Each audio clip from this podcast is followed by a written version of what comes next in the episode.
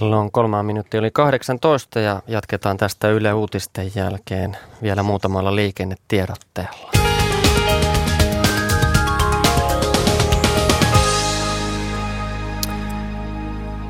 Nämä molemmat liikennetiedotteet menevät Helsinkiin. Tie 101, siellä nyt tämä äsken kulutettu tilanne on ohi. Tapahtuman aiheuttamat häiriöt ovat ohitse. Siis tie 101, kehä 1, siellä ei enää ongelmia. Ja myös toinen liikennetiedote Helsinkiin koskee yleisötapahtumaa ja Olympiastadionin ympäristöä. Siellä liikenne ruuhkautuu.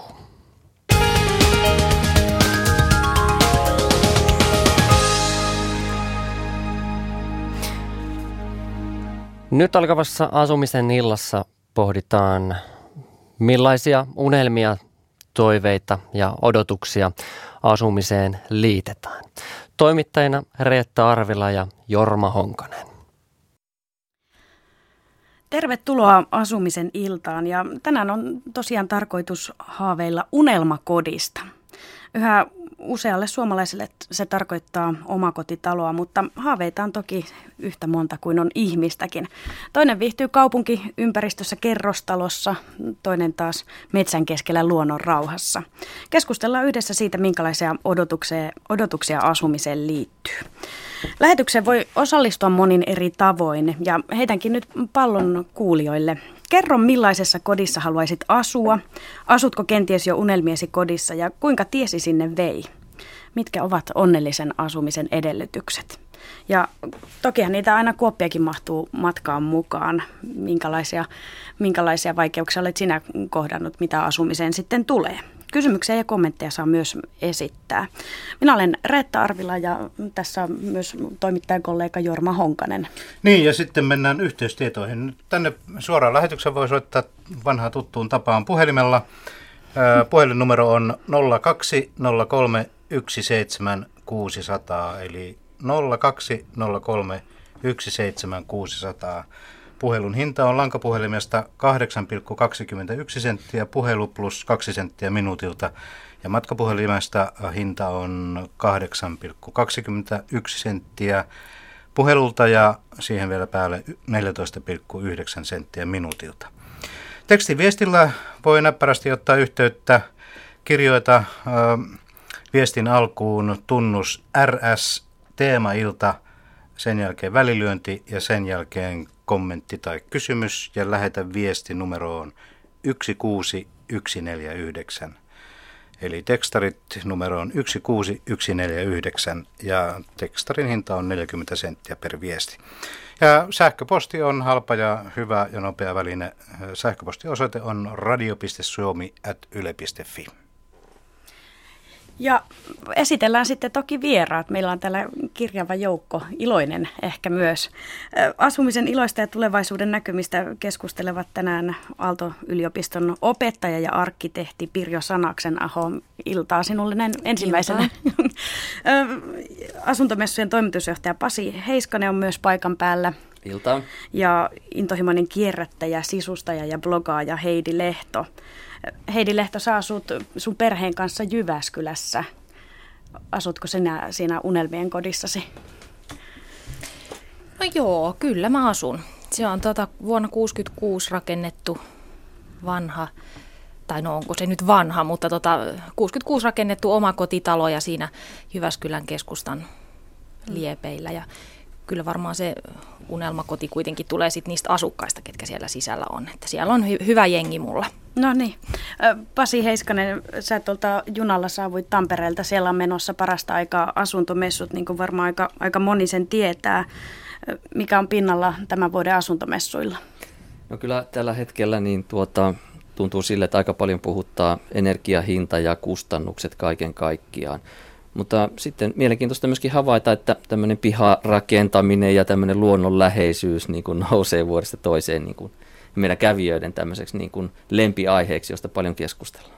No mikä sitten nuorisoa puhuttaa siellä Aalto-yliopistossa, jossa Pirjo Sanaksenaho siis toimit opettajana, arkkitehti olet ja arkkitehtuuria siellä opetat ja nimenomaan asuntosuunnittelua? No kyllä nuorta arkkitehtiopiskelijakuntaa kiinnostaa erityisesti tämä ekologinen arkkitehtuuri ja ja nämä ympäristöasiat, kestävät ratkaisut ja myöskin sitten tällainen kaupunkiviljely, kaikenlainen kierrättäminen ja sellainen osallistava suunnittelu, että otetaan asukkaat mukaan siihen suunnitteluun ja kysytään asukkailta, että mitä he haluaisivat. En ole ollenkaan yllättynyt, että mitä Pasi ja Pirjo oikein vastasitte, energiatehokkuus ja ympäristöasiat, niin ne tuntuu olevan aika niitä tämän päivän juttuja. Kyllä näin on. Mutta mennään asiaan. Miten keskiverto suomalainen perhe haluaa asua näinä päivinä? Mitä mieltä olette? No tuossa hiljattain ympäristöministeriö teki tämmöisen asukasbarometritutkimuksen ja sen mukaan 55% suomalaisista haluaa asua omakotitalossa ja 19% rivi- tai paritalossa ja kerrostalossa 24%. Eli se tekee, että noin 3/4 haluaa asua pientalossa, mihin lukeutuu sitten rivitalotkin mukaan. Mutta kuitenkin tämä trendi on ehkä vähän siihen suuntaan, että tämä pientaloasumisen suosio on laskussa ja kerrostaloasumisen nousussa verrattuna aikaisempiin tutkimuksiin. Mikähän sitä selittää? No en tiedä, ehkä se on just tämä että tästä kestävästä kehityksestä puhutaan ja siitä tiiviistä asumisesta, että on tärkeää asua hyvien joukkoliikenneyhteyksien äärellä. Mitä Pasi tuumailee? No on ihan selvä juttu, että kautta historian, kun näitä asumistutkimuksia on tehty, niin tämä pientalo nousee tämmöisenä suomalaisena asumisihanteena. Sillä on pitkät historialliset perinteet ja se on ihan niin kuin luonteva lähtökohta. Mutta toisaalta tietysti on näin, että meillä myöskin koko ajan tapahtuu kaupungistumista ja meillä samaan aikaan myöskin tämmöinen asuntokunnan koko on pienentynyt, että Helsingissä asuntokunnan koko on jo alle 2 henkilöä. Tämä kaikki tarkoittaa tietenkin sitä, että tämmöinen omakotitalo ei ole niin kuin kaikille se niin kuin mieluisin vaihtoehto, vaan yhä enemmän on tietysti sellaista väestöä ja semmoisia perheitä, jotka näkevät nimenomaan tämän kaupunkiasumisen semmoisena ihanteena ja pikemminkin pyritään mahdollisimman lähelle kaupunkikeskusta, hyvin urbaaniin. Eli nämä asumispreferenssit oikeastaan niin kuin eriytyvät ja me tarvitaan kaikenlaisia asumismuotoja. No sä Heidi Lehto tosiaan asut omakotitalossa ja kyllä se nyt fakta on se, että yli puolet suomalaisista edelleen siellä omakotitalossa itsensä mielellään näkisi. Onko sulla ollut aina se, että omakotitalo on päästävä? Mitä se merkitsee sulle? No ei ole ollut. Mä oon kyllä asunut kerrostalossa ja rivitalossa. No toki tietysti nuoret ihmiset yleensä lähtee näin, että ensiksi hankitaan joku vähän pienempi kerrostalo kotiin ja sen jälkeen mahdollisesti sitten joku rivitalokaksio ja sitten vasta sen jälkeen se omakotitalo. Eikä mulle ole mitenkään pakkomielteisesti ole ollut se, että pitää päästä omakotitaloon, mutta mä ehkä ihastuin siihen taloon. Että se oli semmoinen ensi... Sulla tuli se tunne, kun sä menit sinne. Niin, mä luulen, että, kyllä niin kuin jotkut asunnon etsijät myöskin sitten lähtee sen tunteen viemänä niin kuin ostamaan sitä kotia, että vaikka miten itselle järkeistetään, että mä haluan sieltä alueelta ja tämmöisen ja tällaiset kriteerit siinä pitää olla.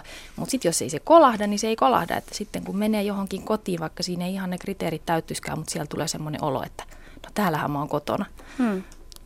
Niin, tunneasiat on varmasti tärkeitä. Jorma?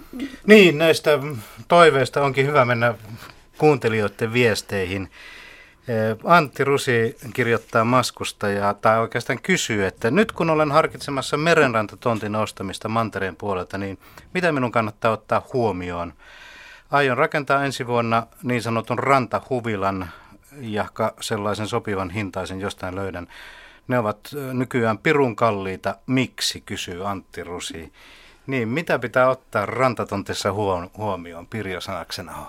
No ensinnä mä katsoisin sen ilmansuunnan, että missä suunnassa se meri on suhteessa siihen tonttiin, että se olisi edullista, että se olisi suotuisassa ilmansuunnassa, koska sinnehän tietenkin haluaa avata ne suurimmat ikkunat ja sitten taas energiataloudellisesti ne suurimmat ikkunat kannattaa avata sinne, ei niin kuin pohjoiseen päin, vaan tuonne lounaaseen ja etelään ja länteen.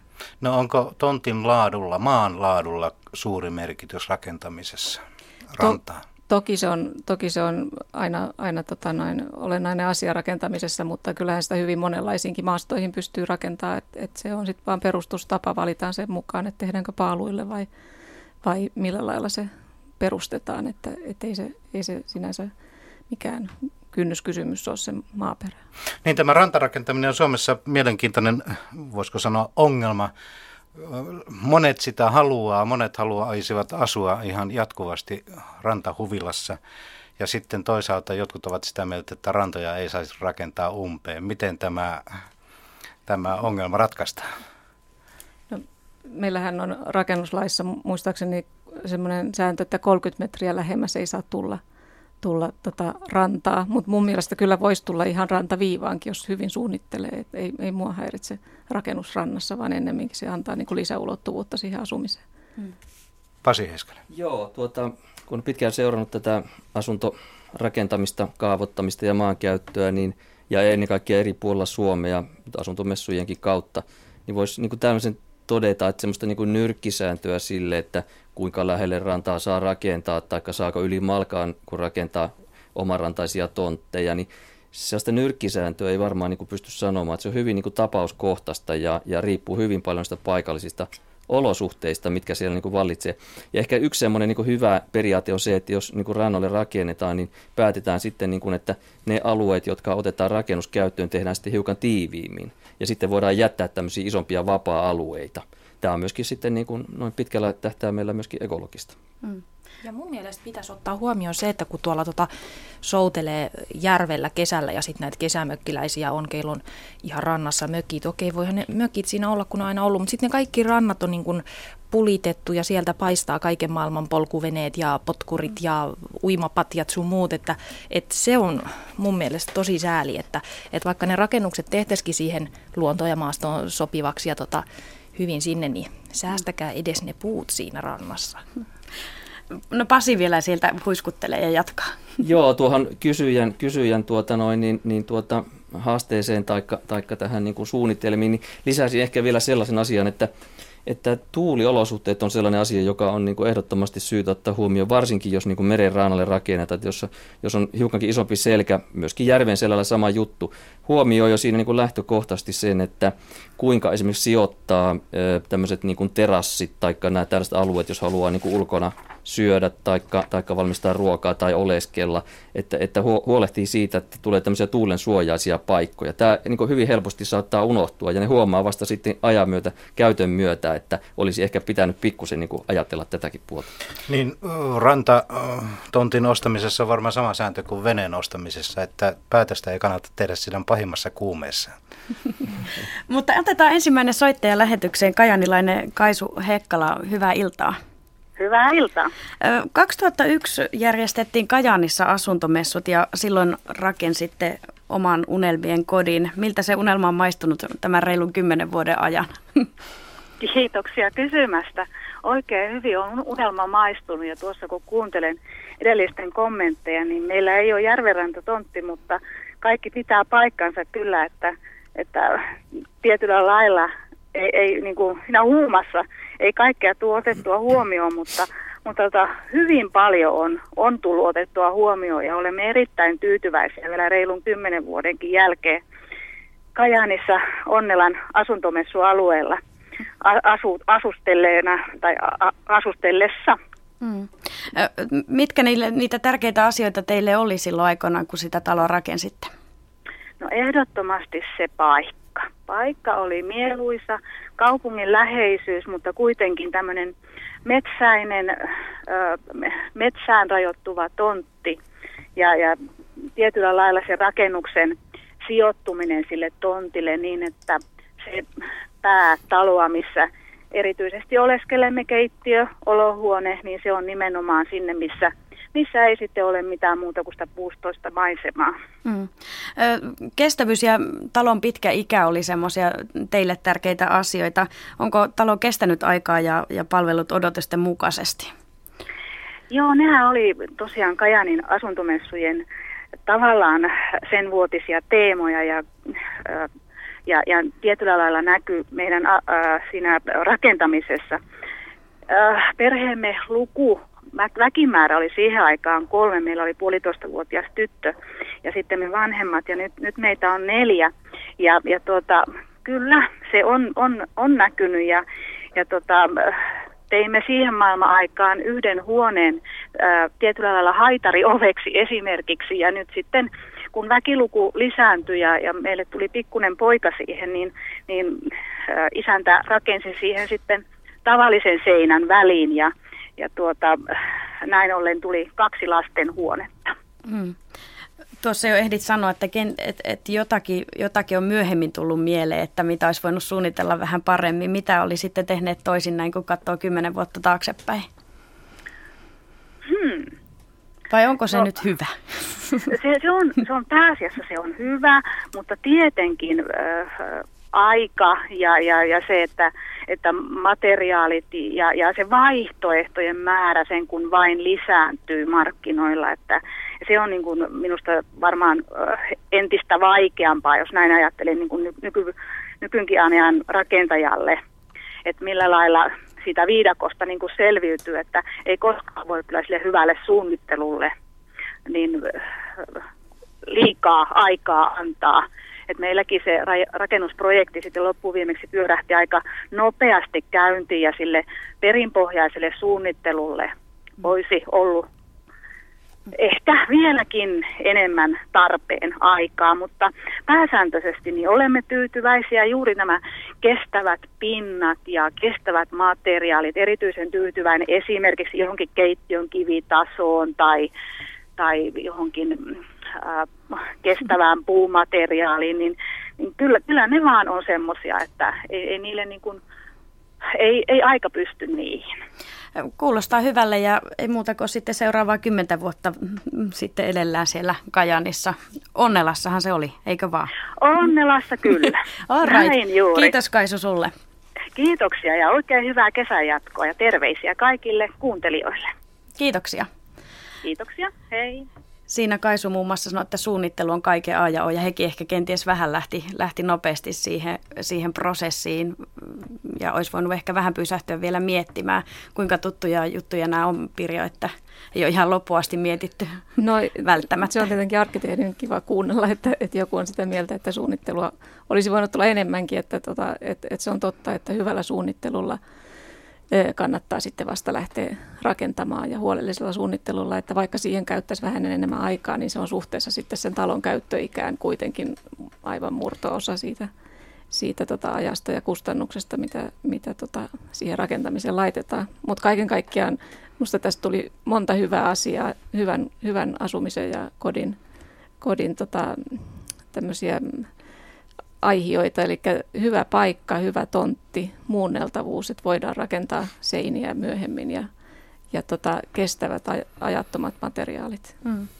Kuinka tutulta, Heidi Lehto, no te ette ole itse rakentanut sitä taloa, se on vähän vanhempi se teidän oma kotitalo, mutta tämä kuulostaa tämä viidakko, että löytyy niin paljon nykyään materiaaleja ja on vaihtoehtoja, kun lähtee vaikka remontoimaankin. Joo, mä just mietin että jos lähtisi rakentamaan niin kuin uutta taloa kokonaan, niin että miten kamalan vaikea se olisi valita niin kuin kaikesta tästä saatavilla olevasta materiaalista, että mitä sinne laittaa. Ja just se, että siitä sitten tulisi sellainen ajaton, ettei siitä tulisi sen ajan kuva, milloin se on rakennettu, koska just niin kuin tämä soittajakin tässä sanoi, että aika on 10 vuodessa, trendit ja muoti ja muu muuttunut, mutta hän nyt oli tyytyväinen edelleen niihin kivitasoihin ja puupintoihin, mikä on tietysti tosi hyvä, mutta itseäni pelottaisi, että osaisinko valita nyt sellaiset materiaalit, että olisin niihin vielä 10 vuoden päästä tyytyväinen. Nyt on ainakin mieli muuttunut niin tiuhaa, että ihan hirvittää itteensäkin.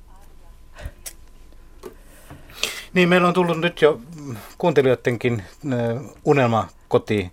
Määritelmiä. Modernin ystävä-nimimerkki kertoo, että yksin asuvana haaveilen järkevän hintaisesta saunallisesta vuokrakaksiosta, jossa on verraten uudessa ja modernissa kerrostalossa. Luonnon valoisuus ja viheralueiden läheisyys olisi miellyttävää. Olisi tärkeää, että asunnon ekotehokkuus olisi huomioitu. En ole koskaan haaveillut omakotitalosta. Yksin eläjälle ja matkustavaiselle pieni ja kodikas kerrostalokämppä on helpoin vaihtoehto. Näin siis modernin ystävä ja nimimerkki 2 on sitä mieltä, että minun sielmaisema olisi järven tai meren selkä tai tunturin huiput. Nyt kuitenkin asun kerrostalon ylimmässä kerroksessa, josta on varsin mukavat näkymät naapuritalojen yli niin kauas kuin silmä näkee. En voisi kuvitella asuvani alempana ja niin, että näkisin vain naapurin talojen seinät. Niin, tässä tuli aika paljon näitä tämän ajan arvoja, valoisuutta, avaruutta, mutta kuitenkin kerrostalomukavuutta. Vihreyttä. Niin varmaan. Kyllä suuri osa ihmisistä joutuu kuitenkin tekemään jonkinnäköisiä kompromisseja siinä asumisessa. Et vaikka se unelma olisi siellä merenrannassa 204 kivitalo, niin kuitenkaan kaikille ei ole siihen mahdollisuuksia. Että sit jotenkin suurimmalla osalla ei ole siihen mahdollisuuksia. Että jotenkin sitten löytää sitä semmoisesta onnellisesta ja kauniista arjesta. Joo, tämä toistuu näissä tutkimuksissa. Mitä asumisista on tehty, puhutaan asumispreferensseistä, eli tällaisista asioista, joita ihmiset erityisesti niin kuin omassa asumisessaan arvostavat, niin siellä on tietysti tämä luonnonläheisyys on sellainen, joka aina nousee nimenomaan ainakin suomalaisissa tutkimuksissa aivan niin kuin ylivoimaisesti, ja totta kai niin kuin hyvällä kaavoituksella ja taitavalla maankäytöllä sekä sitten lopuksi niin kuin asuntosuunnittelulla voidaan niin kuin ratkaisevasti vaikuttaa tähän luontokokemuksen niin kuin saatavuuteen, luonnonläheisyyteen, miltä se niin kuin se asunto sitten vaikuttaa. Ja se todella onnistuu hyvällä suunnittelulla aivan hyvin kaksiossa kuin omakotitalossakin. Että hyvän suunnitteluun on todella niin kuin syytä panostaa. Oli sitten kysymys pienemmästä omakotitalosta, isommasta omakotitalosta tai sitten kaupunkien päätteistä, jotka ratkaisevat sitten näitä kaavoitusasioita. Ja Pirjo Sanaksenaho vielä jatkaa. Niin, että tämä luontoelementti on hyvin tärkeä suomalaisille, mutta sehän voi olla myöskin vaikka kaupungin puisto tai joku yksi puu jossain, mikä näkyy kerrostalon ikkunasta, että ei se tarvitse olla suinkaan, että se asunto olisi jossain luonnon helmassa, vaan että monethan pitää siitä, että on kivikadut ja selkeät niin kuin tämmöiset rajat talon ja kadun välillä. Ja Arja Liuski Riihimäeltä, hyvää iltaa. No hyvää iltaa. Asumisen iltaan soittelet, minkälaisella joo, eli viestillä? Joo, ongelmat on muuttuneet elämän aikana, eli joskus lapsuudessa, kun asuin Kuopiossa pääasiassa, niin se vanha kulttuuri, vaikka ne rakennukset ja muut, niin ne oli, varsinkin se puutalo, valtaisuus oli silloin okei, mutta sitten kun täällä perheen kanssa asuttiin rivitalossa ja oli auto ja kaksi lasta ja tyttö ja poika, niin se unelma oli se, mutta nyt kun on eläkkeellä ja yksin asun, niin mä asun Riihimäellä tämmöisessä rautiepuistossa. Ja tämä rakennus on tehty vuonna 1924.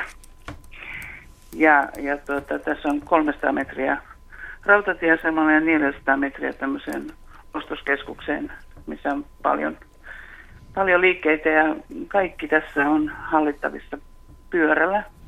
Liikkuen puolen kilometrin säteellä, semmoinen, mitä mä tarvitsen. Eli ne unelmat muuttuvat sitä mukaan, kun elämäntilanteet muuttuu, eikö vaan? Joo, ja kun mä jäin eläkkeelle, niin mä luovun autosta ihan pitääkseni itseni liikkeessä, niin se myöskin määrittelee, että rautatiasema on hyvä lähellä ja kaupat ja kaikki. Ja sitten tämä on suojelukohde, joka saa nyt uuden värinkin, että tällä viikolla aloitetaan remonttia, niin tämä rautatiepuistossa ja koko tämän kahden talon kokonaisuuden ympärä yli 100 puuta. Ja on iso piha ja siellä on grillit ja grillikatokset ja täällä näkyy kettuja ja jäniksiä ja oravia ja linnut varsinkin on niin kuin sellainen ilonaihe.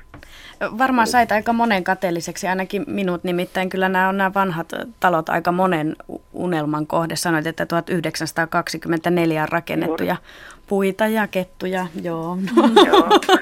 Tosi kivalta kuulostaa kyllä. Joo, tämä on sitten myöskin vuokratalo, että se on monelle sellainen kynnys, mutta nyt kun mulla oli työssä yli 200 paikkaa, mistä mä vastasin kaiken maailman konserttisalista ja teattereista ja poolokentistä ja uimahalleista ja muista, niin on ihana, kun saa olla hyvin hoidettuna. Eikä muut tekee nyt. Ja mä oon ollut pelastamassa näitä vanhoja taloja tuossa työssä myöskin, että tää on semmoinen mun intohimo, että ja myöskin näistä voisi oppia kyllä niin kuin varmaan nykyrakentamisessa kaikenlaista. Kiitoksia Arja Liuski ja Riihimäelle sinne sitten illan jatkoja. Kiitos samoin ja unelmat muuttuvat niin kuin mekin ihmiset. Kiitoksia. Kiitos, hei hei. Pitää nyt tarttua tuohon, kun Arja totesi, että ehkä nykyrakentamisessakin pitäisi oppia ottaa vanhemmasta rakentamisesta. Mitä mieltä arkkitehdit Pasi Heiskanen ja Pirjo Sanaksenaho? Joo, tämä on vähän semmoinen ikuisuuskysymys arkkitehdeille.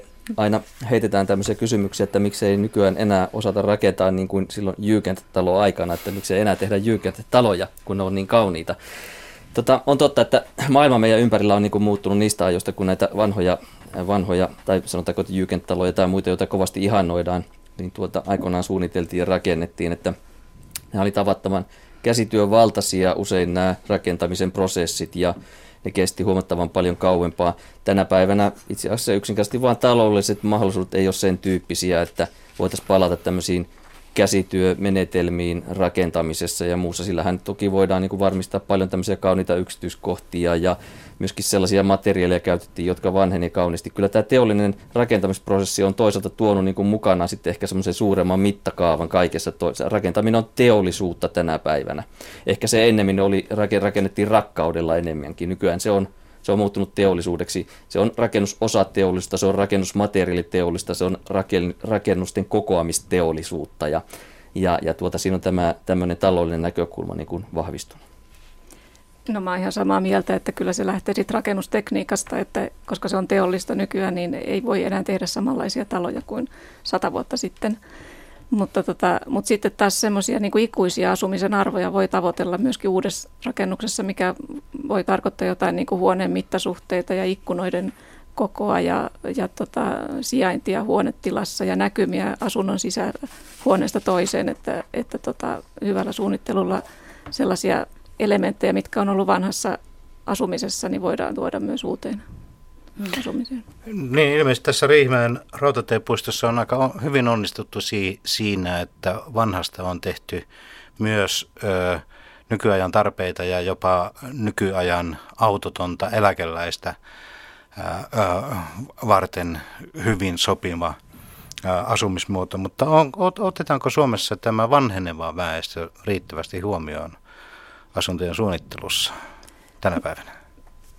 No kyllä siihen ainakin koitetaan kovasti panostaa, että muun muassa nämä esteettömyysmääräykset on juuri sen takia, että ihminen voisi asua asunnossaan loppuun saakka myös silloin, kun hän käyttää rollaattoria tai pyörätuolia. Että tavoite on se, että ihminen saisi asua omassa kodissansa mahdollisimman pitkään. Just mun yksi kaveri tässä kertoi, joka pohdiskelee, että ostaako valmista taloa vai rakentaa vai missä asua, niin sanoi, että hän olisi kiinnostunut tällaisesta ratkaisusta, missä siihen omakotitalon viereen tai yhteyteen rakennettaisiin tämmöinen senioriasunto, minkä voisi sitten ensiksi pitää vaikka vuokralla ja sitten myöhemmin omat vanhemmat voisi siihen niin kuin muuttaa siihen samalle tontille asumaan. Joo, toi kuulostaa aika kätevältä itse asiassa. No itse en kyllä, tai siis luulisin, että kovin monet ei halua appivanhempia siihen samalle tontille asumaan, mutta toki lähelle kyllä. Että niinku sit siinä, että asutaan niinku samalla asuntoalueella vaikka tai jossain niinku pienessä välimatkassa, että et toisaalta sitä apua saa nyt tässä vaiheessa, kun perheellä on lapset pieniä, niin mummot ja papat on siinä lähellä. Ja sitten taas myöhemmässä vaiheessa voi itse olla niinku avussa sinne vanhusten suuntaan. Ja olen kuullut kyllä, nyt kun mä muuten mietin, niin ystäviltä niin kuin muillakin tällaisia tarinoita, että vanhemmat muuttaa sitten niin kuin toiselle paikkakunnalle sinne lasten luokse. Että halutaan olla niin kuin lähekkäin.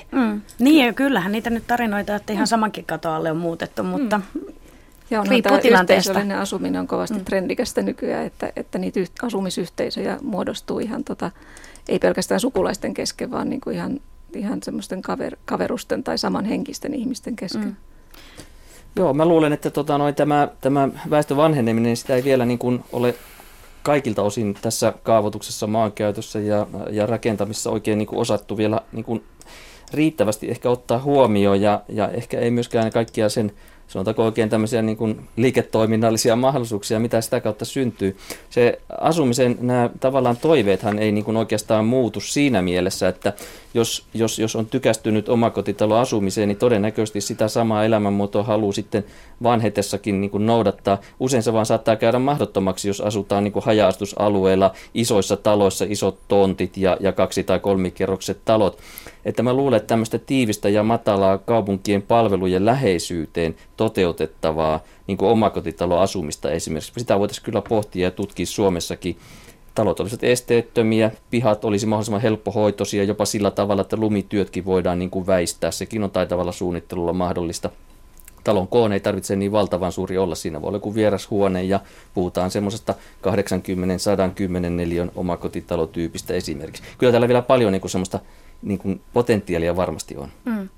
Tähän väliin lähetyksen puhelinnumero meille saa soitella 02 03 176 00, eli 02 03 176 00, ja voidaan yhdessä pohtia niitä yhteisiä haaveita, tuskinpa ne nyt yhteisiä, no, mutta haaveilla siitä unelmakodista ja mielellään kuullaan, että minkälaisessa kodissa asutte ja miten sinne on tie vienyt. Kysymyksiä ja kommentteja siis otetaan vastaan ja sähköpostiosoite on radio.suomi@yle.fi.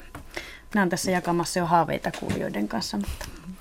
Mutta haaveiden lisäksi asumiseen liittyy aina ongelmia. Kuuntelijat on lähettäneet pari tämmöistä ilmeisesti aika tyypillistä suomalaisen asuntorakentamisen ongelmaa. Maija Piili Tampereelta ihmettelee, että miksi asuntoihin tehdään niin pieniä makuuhuoneita. Vaikka asunnon kokonaispinta olisi lähellä 100 neliötä, niin makuuhuoneet jäävät alle 10 neliön kokoiseksi. Ja Maija Piili valittaa, että oikein kunnon sänkyäkään ei tahdo aina makuuhuoneeseen mahtua. Ja toinen kuuntelija ihmettelee sitä, että vieläkään, vaikka asiasta on kauan puhuttu, niin vieläkään taloihin ei suunnitella riittävästi lämmintä säilytystilaa. Ihmisten tavaramäärä kun kuitenkin koko ajan kasvaa. Mitä mieltä ovat vieraamme? Ovatko nämä yleisiä ilmiöitä? Tämä varmaankin tämä makuuhuoneen pienuus on ihan todellinen ongelma ja se lähtee varmaankin siitä, että taas rakennusyhtiö, joka tekee sitä kerrostaloa, niin he haluavat tehdä asuntoja, joissa on mahdollisimman monta huonetta, ne käy paremmin kaupaksi. Ja sitten muun muassa on sanottu, että 45 neliön kaksi on kaikkein suosituin kuulemma Gründerin näkemyksen mukaan, mikä käy helpoiten kaupaksi. Sehän on hirveän pieni kaksio, ja sitten kun siihen vielä sovitetaan se esteettömyysmääräykset täyttävä kylpyhuone, mikä sitten vie noin 7 neliötä siitä asunnon pinta-alasta, niin siitä väkisin jää aika pieni siitä makuuhuoneesta, että valitettavasti tämä niin kuin pyörätuolin käännähdysympyrä niin pitää sovittaa vessaan, mutta sitä ei tarvitse sovittaa makuuhuoneeseen, eli ne on kyllä kelvottoman pieniä, mä oon ihan samaa mieltä. Ja toinen asia, mitä varmaan on myöskin niin syytä pohtia, että jossain vaiheessa varmasti niin kuin saunat on sellainen niin kuin, tavallaan asia, jota niin kuin rakennetaan. Yhdessä kerrostalossa saattaa olla 120 samanlaista saunaa. Sitä voidaan tietysti kysyä, että onko niin kuin tarpeen todella, että jokaisessa huoneistossa on sauna ja sauna on sitten niin kuin vie 3 neliötä, joka olisi voitu hyvin käyttää joko varastotilaan tai siihen makuuhuoneen niin kuin väljyyteen. Ja toteuttaa sitten vaikka kerrostalon ylin kerros sitten tämmöisenä yhteisenä tilana, jossa on sitten hulppea vaikka saunaosasto, joka on kaikkien käytössä kerhotiloina ja muinen. Ja sehän on myös niin kuin energiankäytön kannalta ihan älytöntä, että jokaisella on oma sähkösauna asunnossa. Ja se olisi sitä muodikasta tämmöistä yhteisöllisyyttä, kun olisi se yhteinen saunatila siellä ylällä. Mm. Ilmeisesti tämä varastotilojen puutekin on ihan yleinen ongelma, koska itse olen pannut merkille täällä pääkaupunkiseudulla, että tämmöisiä hienoja varastohotelleja tulee vähän joka kulmalle nykyään, eli ihmiset joutuvat varastoimaan tavaransa sitten talojen ulkopuolelle. Otetaan keskustelun mukaan vielä Anu Tuovinen Mikkelistä. Hänelläkin on nimittäin sanansa sanottavana säilytystiloista. Hyvää iltaa. Hyvää iltaa. Kuuntelin juuri teitä, te puhuitte juuri minun suullani. Nimittäin minun unelmakoti olisi, jos siellä olisi riittävän kookas ikkunallinen vaatevarasto. Siis vaatehuone, ei varasto, vaan vaatehuone. Kyllä sauna tehdään joka asuntoon, tai lähes joka asuntoon, mutta sitten tällainen yhtä tärkeää tilaa kuin kodin keittiökin, niin tämä jää sellaisiksi kopperoksi. Ja mä oon nyt 16 vuoden aikana täällä Mikkelissä kiertänyt näitä rakennettavia taloja ihan mielenkiinnostakin ja aina joutunut toteamaan sen, että vaatehuoneet ovat surkeita. Kun ajattelee, että sinne pitäisi saada monenlaista vaatetta, liinavaatetta, kausivaatetta, varavaatteet, varavuoden vaatteet ja niin edelleen. Ja mä oon puhunut erään rakennuttajan kanssakin ihan pitkät pamiskat joskus tässä yli 10 vuotta sitten, ja hän myönsi, että näin on ja tämä on epäkohta, mutta ei ole saatu vaan sellaista parannusta asiaan. Onko Pirjo? Niin. Se on varmaan kyse on aina neliömetreistä, että tavallaan se asunnon koko on niin pieni, että jos sinne pitää sovittaa jo ne muut asumisen toiminnat, niin sille säilytykselle ei jää riittävästi tilaa. Mutta nämä sisäänkäveltävät vaatehuoneet on kyllä kovasti tulemassa suosioon. Liekö sitten sinkkuelämää elokuvan ansiota, mutta että tämmöinen niin kuin pukeutumishuone, sehän on niin kuin sellaista asumisen ylellisyyttä. Pasi vielä kommentoi, Anu sinulle. Joo, tämä oli mielenkiintoista kuulla tämä niin kuin teidän tavallaan toiveenne siitä tai tämmöinen muutostarve, mitä tarvittaisiin. Mä luulen, että semmoista niin kuin, koska meillä on, sanotaan, että meillä kuitenkin on niin kuin varallisuutta käytössä tietty määrä, oli se sitten vuokra-asunto tai omistusasunto, ja se rajoittaa jollain tavalla kuitenkin sitten, niin kuin sitten asuntojen kokoa, että kuinka iso se asunto voi olla, ja ylläpitokustannukset siihen päälle tietysti vaikuttaa. Mutta ehkä meidän niin kuin kaiken kaikkiaan tämmöinen asuntotuotanto on niin kuin liian yksioikoista, tai me tuotetaan liian paljon samantyyppisiä asuntoja, että esimerkiksi tämmöinen 54 tai 74 tai 104, esimerkiksi kerrostaloasunto, se voidaan ratkaista hyvin, hyvin monella eri tavalla. Mutta jostakin syystä me päädytään aina ikään kuin maksimoimaan sitten niitä makuuhuoneiden lukumäärää. Ja se ikään kuin, toistaa niin kuin vuodesta toiseen ja vuosikymmenestä toiseen se, että se tuottaa niin kuin samantyyppisiä asuntopohjaratkaisuja. Ja silloin sitten se on useimmiten tämmöinen keskimääräinen, joka itse asiassa ei lopulta sovi, niin kuin se ei ole ideaali kenellekään, se on vain keskimääräinen asumistoiveiden. Tarvitaan niin kuin erityyppisiä asuntoja. Samaan kerrostaloon toki voidaan tuottaa hyvin eri näköisiä, vaikka se asunto olisi saman hintainen. Niin, mulle tuli sellainen idea, että olisiko tämä ihan mahdotonta toteuttaa, että olisi siis kerrostaloasunto ja sitten sinne olisi semmoisia erillisiä väliseiniä, mitkä asukas saisi itse sitten sijoittaa, mihin tuntuu tarvitseva. Miltäs kuulostaisi, Anu, tuommoinen erillinen väliseinä, vai miten muuten olet järjestänyt nyt sitten tämän ongelman, että sitä vaatehuonetta ei ole? Onko säilytystila tarpeeksi? En ollenkaan ole pystynyt järjestämään. Minä asun kyllä nykyisin, olen pelkistänyt kotini hyvin pieneksi ja vaatesäilytystilaa ei paljon ole, mutta ei tämä ongelma kyllä ratkeaisi, jos minä nyt ostaisin isommankin asunnon. Kyllä ne sellaisia pieniä putkia ovat ne vaatesäilytystilat, mutta esimerkiksi juuri tätä, että niin kuin tuossa edellä puhuittekin siellä että tällainen saunatila, yhteinen saunatila, että mentäisiin tällaiseen vanhanaikaiseen käytäntöön, että olisi niin kuin kerrostalossakin yhteinen saunatila ja sitten käytettäisiin tämä sauna sitten muuhun tarkoitukseen, tämä saunan tila, niin esimerkiksi juuri vaatehuoneeksi tai johonkin muuhun, mutta ennen kaikkea nyt, niin mä olen nyt niin sydämistä näihin vaatehuoneisiin. Hei, ja kannattaa tehdä reissu Ikeaan. Siellähän on säilytysjärjestelmiä seinälle ja kattoa asti, että ruotsalaiset ne osaa senkin.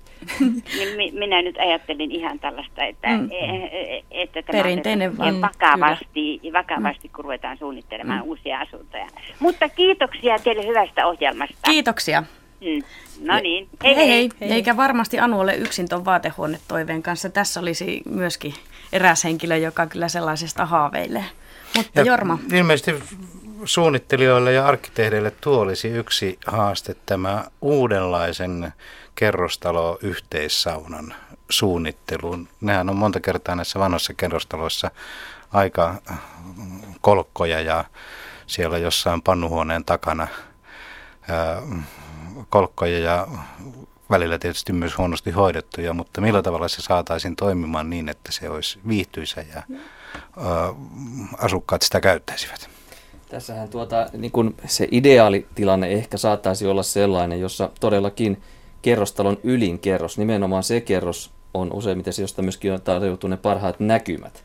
Niin se olisi tällaista yhteiskäyttötilaa siinä mielessä, sinne voitaisiin tehdä näillä samoilla rahoilla, kun se sauna nyt toteutetaan sitten 120 kertaa tänä päivänä, niin sinne voitaisiin toteuttaa tällainen niin kuin saunaosasto, ehkä 2 saunaa ja jopa uima-allas ja hienot lasiseinät ja näkymät terasseineen ja muineen, jolloin tavallaan myöskin sitten tämän kerrostalon alimmissa kerroksissa olevat henkilöt voisivat sitten aina tarvittaessa nauttia näistä ylimmän kerroksen niin kuin hienoista näkymistä, ehkä kutsua vieraita ja järjestää tällä tavalla siellä ehkä taloyhtiön keskenkin erilaisia juhlia ja taloyhtiön kokoukset ja muut voitaisiin pitää tämän tyyppisissä tiloissa. Tämä on vain yksi ehdotus, mutta tässä on tietysti tämä liiketalouden puoli, eli se ylinkerros on se kallein myytävä kerros ja se saattaa usein estää tämmöisen ideaalin toteutuman.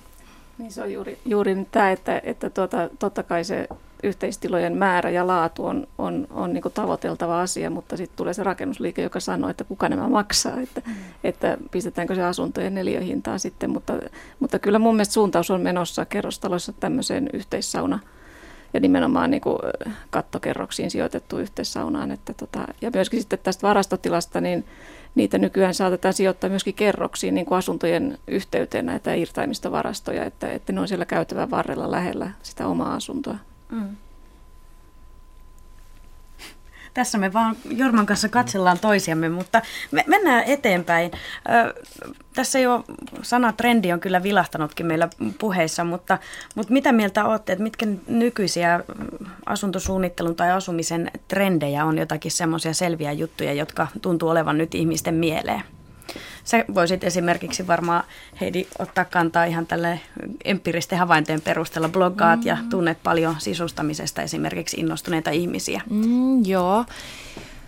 Joo, tosiaan kun niin tuolla sisustusblogeissa internetin ihmeellisessä avaruudessa pyörii, niin sieltähän niitä varmaan on aika hyvin kyllä poimittavissa semmoisia tämän hetken trendejä. Kyllä mä kans koen, että myöskin sisustamisessa niin se on just tämä tämmöinen niin kuin kierrättäminen ja ekologisuus ja tämmöinen vähän niin kuin rennompi tämmöinen kokonaisvaltainen tämmöinen enemmän niin kuin lifestyle-sisustaminen, että ei pelkästään se, että ne huonekalut on siihen valittu ja seinänvärit kivasti, vaan sitten, että myöskin niin kuin aamiaiskupit on jotkut jännät kivat ja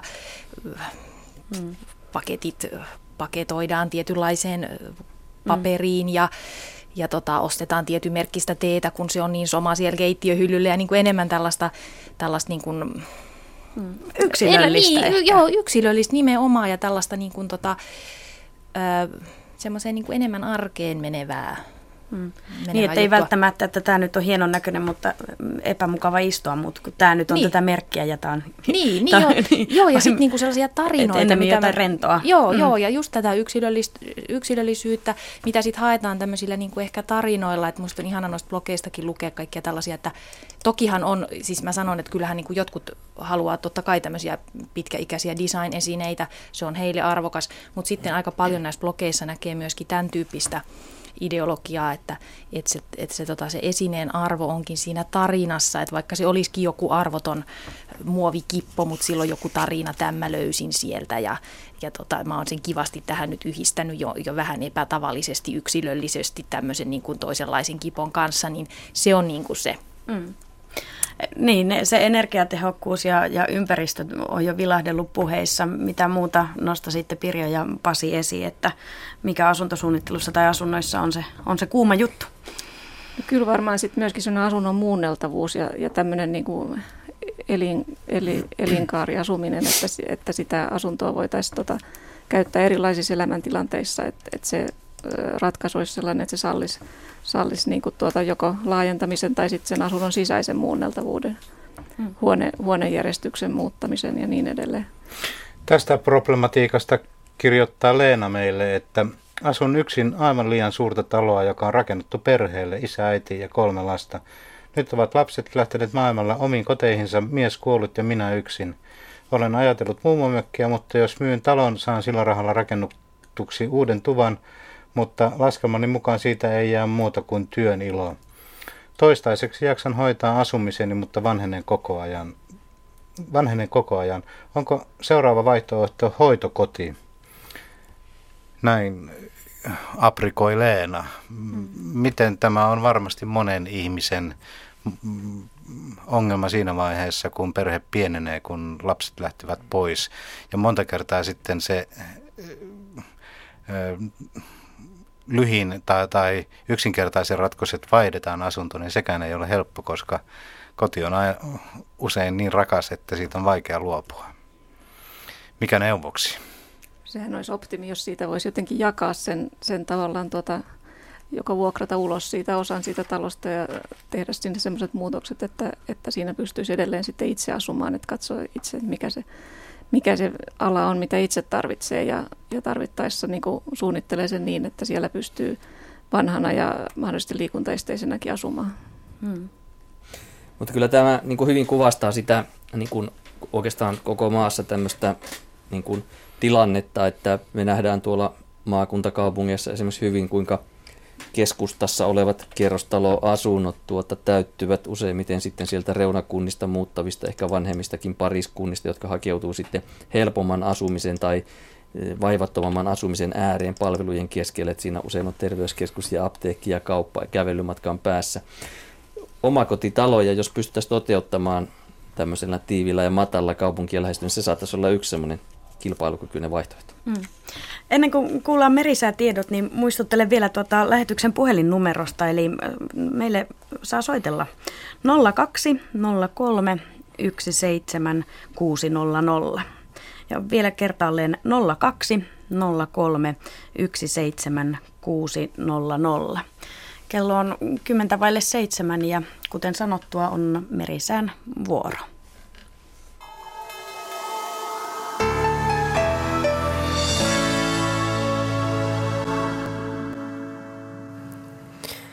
Säätiedotus merenkulkijoille alkaa huomautuksella veneilijöille. Pohjois-Itämeri, Ahvenanmeri, Saaristomeri, Selkämeri ja Merenkurkku. Aluksi etelä- ja lounaan välistä tuulta 13 metriä sekunnissa. Perämeri aamuyöstä alkaen etelätuulta 13 metriä sekunnissa. Siis huomautus veneilijöille, Pohjois-Itämeri, Ahvenanmeri, Saaristomeri, Selkämeri ja Merenkurkku. Aluksi etelän ja lounaan välistä tuulta 13 metriä sekunnissa. Perämerelle aamuista alkaen etelätuulta 13 metriä sekunnissa. Matalapaine, jonka keskus on Lofoteilla, syvenee vähän. Suomen eteläpuolella oleva korkeapaine liikkuu hitaasti itään. Odotettavissa huomisiltaan asti Suomenlahti, lännen ja lounaan välistä tuulta 5-9 metriä sekunnissa, yöllä 3-7 metriä sekunnissa. Aamulla tuuli voimistuu, päivällä jälleen 5-9 metriä sekunnissa, enimmäkseen hyvä näkyvyys. Pohjois-Itämeri, Ahvenanmeri ja Saaristomeri, lounaistuulta aluksi 9-13 metriä sekunnissa, yöllä tuuli heikkenee, aamulla 3-7 metriä sekunnissa. Iltapäivästä alkaen 5-9 metriä sekunnissa. Paikoin sade- tai ukkoskuuroja, muuten enimmäkseen hyvä näkyvyys. Selkämeri ja Merenkurkku, etelän ja lounaan välistä tuulta, aluksi 9-13 metriä sekunnissa. Yöllä tuuli heikkenee, päivällä 5-9 metriä sekunnissa, Merenkurkussa ylimmillään 11 metriä sekunnissa. Paikoin sade- tai ukkoskuuroja, muuten enimmäkseen hyvä näkyvyys. Perämeri, etelän puolesta tuulta 6-10 metriä sekunnissa, illalla voimistuvaa tuulta aamuyöstä alkaen 8-13 metriä sekunnissa, iltapäivällä heikkenevää tuulta, paikoin sade- tai ukkoskuuroja, muuten enimmäkseen hyvä näkyvyys. Saimaa, etelän ja lännen välistä tuulta 3-7 metriä sekunnissa, huomenna paikoin sadekuuroja. Odotettavissa keskiviikkoillasta torstai-iltaan Suomenlahti ja Pohjois-Itämeri, Yöllä lännen ja lounaan välistä tuulta alle 14 metriä sekunnissa, päivällä alle 10 metriä sekunnissa. Ahvenanmeri, Saaristomeri ja Pohjanlahti, yöllä lounaan puolesta tuulta enimmäkseen alle 10 metriä sekunnissa, päivällä alle 14 metriä sekunnissa. Säärannikko asemilla tänään kello 18, Haapasaaressa mittari näyttänyt plus 19 astetta. Siellä tuulut länsi-lounaasta 5 metriä sekunnissa, on selkeää ja näkyvyys 40 kilometriä. Kotkarankki plus 20, etelälounas 5, Orrengrund plus 20, länsilounas 5, Emäsalo plus 20, länsilounas 9, Kalpoidagrund plus 18, länsi 6, Eestiluoto, länsilounas 4, Harmaja plus 18, länsilounas 6, selkeää 29, Mäkiluoto plus 20, lounas 5, Pogačar plus 19, länsilounas 7, selkeää 40, Jussarö plus 18, länsilounas 10, selkeää 35, Hanko Tulliniemi plus 18, lounas 9, Russarö plus 19, lounas 11, Venö plus 18, lounas 9, Uuttö plus 19, etelälounas 11, selkeää 35, Buksaarin tiedot puuttuvat, Ristna plus 18, lounas 9, selkeää 29, Kotska Sandön plus 18, lounas 7, näkyvyys 35, Rajakari plus 18, etelälounas 10, Fagerholm plus 18, etelälounas 10, Kumlinge plus 18, etelä 7, selkeää yli 50, Nyham plus 17, etelälounas 14, selkeää 29, Märket plus 15, etelä 4, Isokari plus 18, etelä 13, selkeää 30, Kylmäpihlaja plus 19, etelä 13, melko selkeää 30, Tahkoluoto plus 19, etelälounas 11, selkeää 40, Kristiinankaupunki Karhusaari plus 20, etelälounas 10, Bretsääret plus 18, etelälounas 9, Strömingsbodan plus 18, etelälounas 9, Valassaaret plus 19, etelälounas 6, Kallan plus 18, länsilounas 7, Tankkar plus 19, lounastuulta 7 metriä sekunnissa, melko selkeä näkyvyys 45 kilometriä, Ulkokalla plus 18, länsilounas 7, Nahkiainen plus 18, lounas 5, Raahe plus 19, lounas 4, näkyvyys 29, Oulu Vihreäsaari plus 19, länsi 4, 35, Marjaniemi plus 19, etelälounas 7, melko selkeää 25, Kemi 1 plus 17, etelälounas 7 ja Ajos plus 19, etelä 4, selkeä näkyvyys 17 kilometriä. Meriveden korkeus tänään kello 17, Kemissä plus 18 senttimetriä, Oulu plus 20, Raahe plus 16, Pietarsaari plus 19, Vaasa sekä Kaskinen plus 15, Mäntyluoto plus 13, Rauma plus 14, Turku plus 12, Föglö plus 7, Hanko plus 10, Helsinki plus 13 sekä Hamina plus 20 senttimetriä.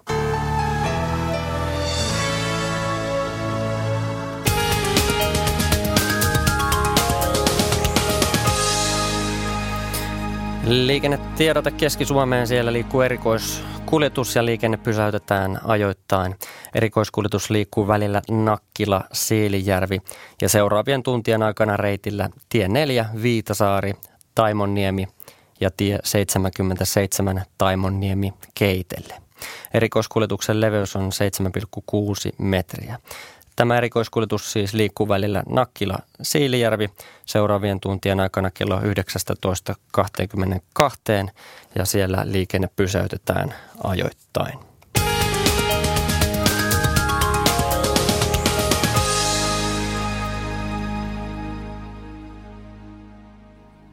Asumisen ilta jatkuu. Tuossa ennen merisäätä puhuttiin siitä, että mitkä nykyiset trendit on asuntosuunnittelussa tai asunnoissa.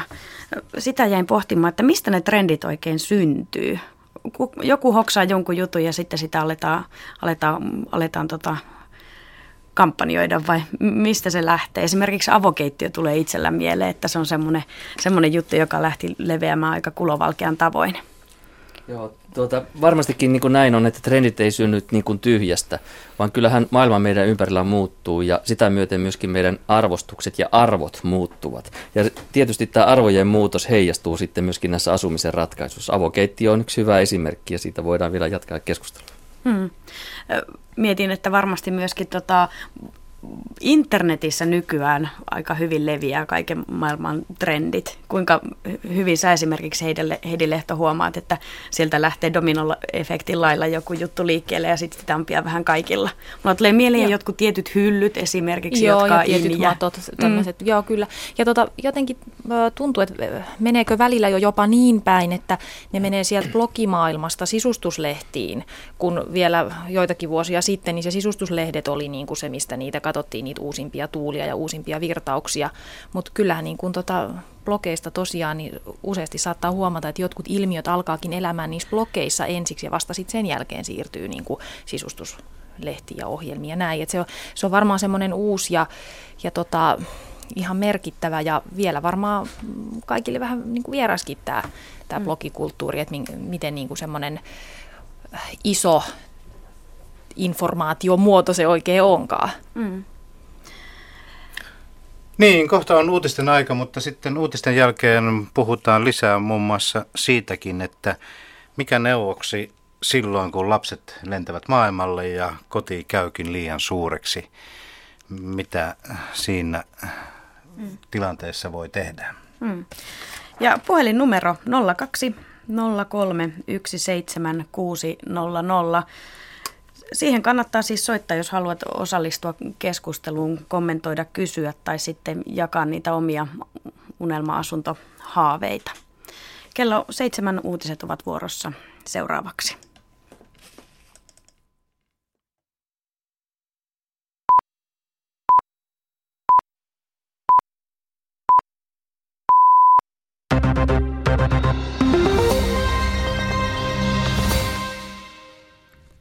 Pääministeri Jyrki Kataisen mukaan hallituksella ei ole tarvetta tehdä uusia säästöpäätöksiä ensi kuun budjettiriihessä. Katainen sanoo Yle Uutisten haastattelussa, että jo tehdyt päätökset näyttäisivät riittävän velkakierteen katkaisemiseen, eikä Suomessa tarvita uusia leikkauksia tai veronkiristyksiä. Kataisen mukaan tarkasta talouslinjasta ei ole kuitenkaan varaa lipsua yhtään ministerien toiveista huolimatta. Esimerkiksi peruspalveluministeri Maria Guzenina Richardson on ilmoittanut tuovansa budjettineuvotteluihin esityksen vanhustenhoidon henkilökunnan vähimmäismäärästä. Ranskan presidentti François Hollande ja Italian pääministeri Mario Monti vakuuttavat suojelemansa euroaluetta. Hollande sanoi valtioiden johtomiesten tämänpäiväisen tapaamisen jälkeen tekevänsä kaikkensa puolustaakseen ja vahvistaakseen euroaluetta. Myös Italian Montin mukaan Euroopan johtajien tulee keskittyä euroalueen suojelemiseen. Mario Monti vierailee keskiviikkona ja torstaina Suomessa. Intian suurkaupunkeja on tänään koetellut erittäin laaja sähkökatkos. Sähkökatkon vaikutusalueella pohjoisessa ja itäisessä Intiassa asuu noin puolet maan väestöstä, eli 600 miljoonaa ihmistä. Pohjois-Intiassa laaja sähkökatko haittasi asukkaita jo eilen. Tuolloin noin 370 miljoonaa ihmistä oli ilman sähköä enimmillään yli 8 tuntia. Intian energiaministeri Sushil Kumar syyttää katkoksesta liian ahnasta sähkön käyttöä.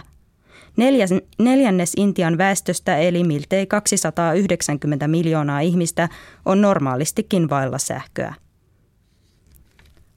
Lyhyiden markkinakorkojen voimakas lasku on jatkunut kohta 4 viikkoa. 3 kuukauden Euribor alitti tänään jo 0,4% rajan. Euribor-korot syöksähtivät laskuun heinäkuun alussa heti Euroopan keskuspankin ilmoitettua ohjauskorkonsa alentamisesta. Korkojen voimakas lasku ennakoi yleensä uutta koronlaskua myös EKP:ltä. Asuntolainojen yleisimpänä viitekorkoina käytetyt lyhyet markkinakorot ovat nyt alimmalla tasollaan kautta aikojen.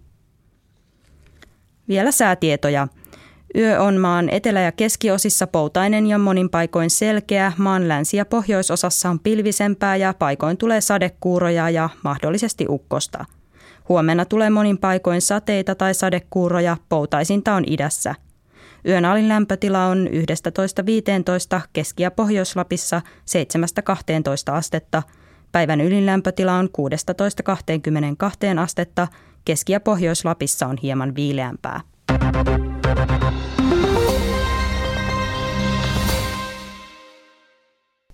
Vuoroon Urheiluradio ja Maija Kautto.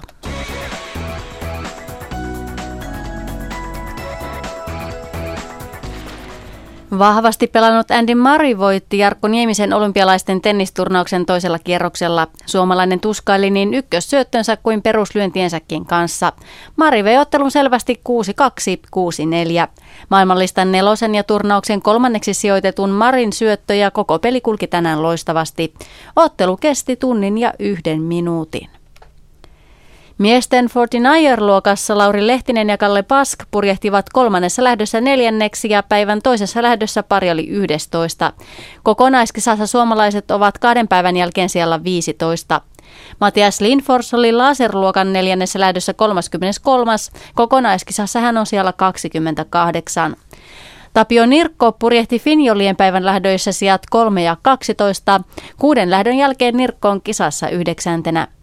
Sari Multala purjehti laserradian luokassa tänään sijat 15 ja 4, kokonaiskisassa hän on 6. Match race-luokassa taisteleva Silja Lehtisen venekunta hävisi molemmat tämän päivän ottelunsa. Ensin Suomen kukisti Yhdysvallat ja sen jälkeen Iso-Britannia oli Suomea nopeampi. Silja Lehtinen, Silja Kanerva ja Mikaela Wulff ovat saavuttaneet 6 lähdöstään nyt 2 voittoa ja 4 tappiota.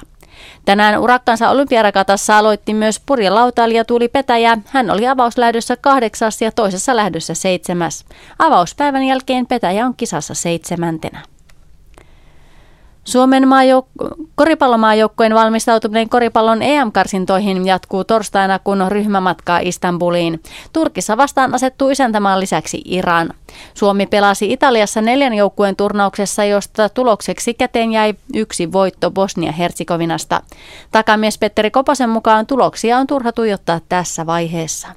Näissä peleissä vielä haetaan oikeastaan niitä omia juttuja vielä, yritetään saada se oma peli sille tasolle, ettei keskitytä oikeastaan vastustajaa niin paljon ja välttämättä katsotaan mitkä heidän heikkoudet ja että pystyttäisiin niitä hyödyntämään, vaan yritetään saada se oma paketti nyt ja koitetaan saada se meidän niin kuin oma pelityyli kuntoon ennen kuin nuo oikeat pelit alkaa ja sitten voidaan vähän alkaa tekemään jotain taktisia muutoksia, jos tarvii, mutta no on sellaisia, että saadaan joka jätkä saa pelirytmistä kiinni ja pelit on kumminkin niin eri asia kuin treenaaminen ja nyt meillä on 2 peliä taas Turkissa ja koetaan mennä joka osa-alueella vähän eteenpäin ja sitä kautta sitten kun karsinnat alkaa, niin olla valmiita. Suomen koripallomaajoukkueen takamies Teemu Rannikko on tehnyt vuoden sopimuksen slovenialaisen KK Union Olympian kanssa. Rannikko pelasi seurassa viimeksi vuosina 2005–2007 ja voitti joukkueen kanssa 1 Slovenian mestaruuden. Rannikko saa seuratoverikseen toisen maajoukkueen miehen Sasu Salinin.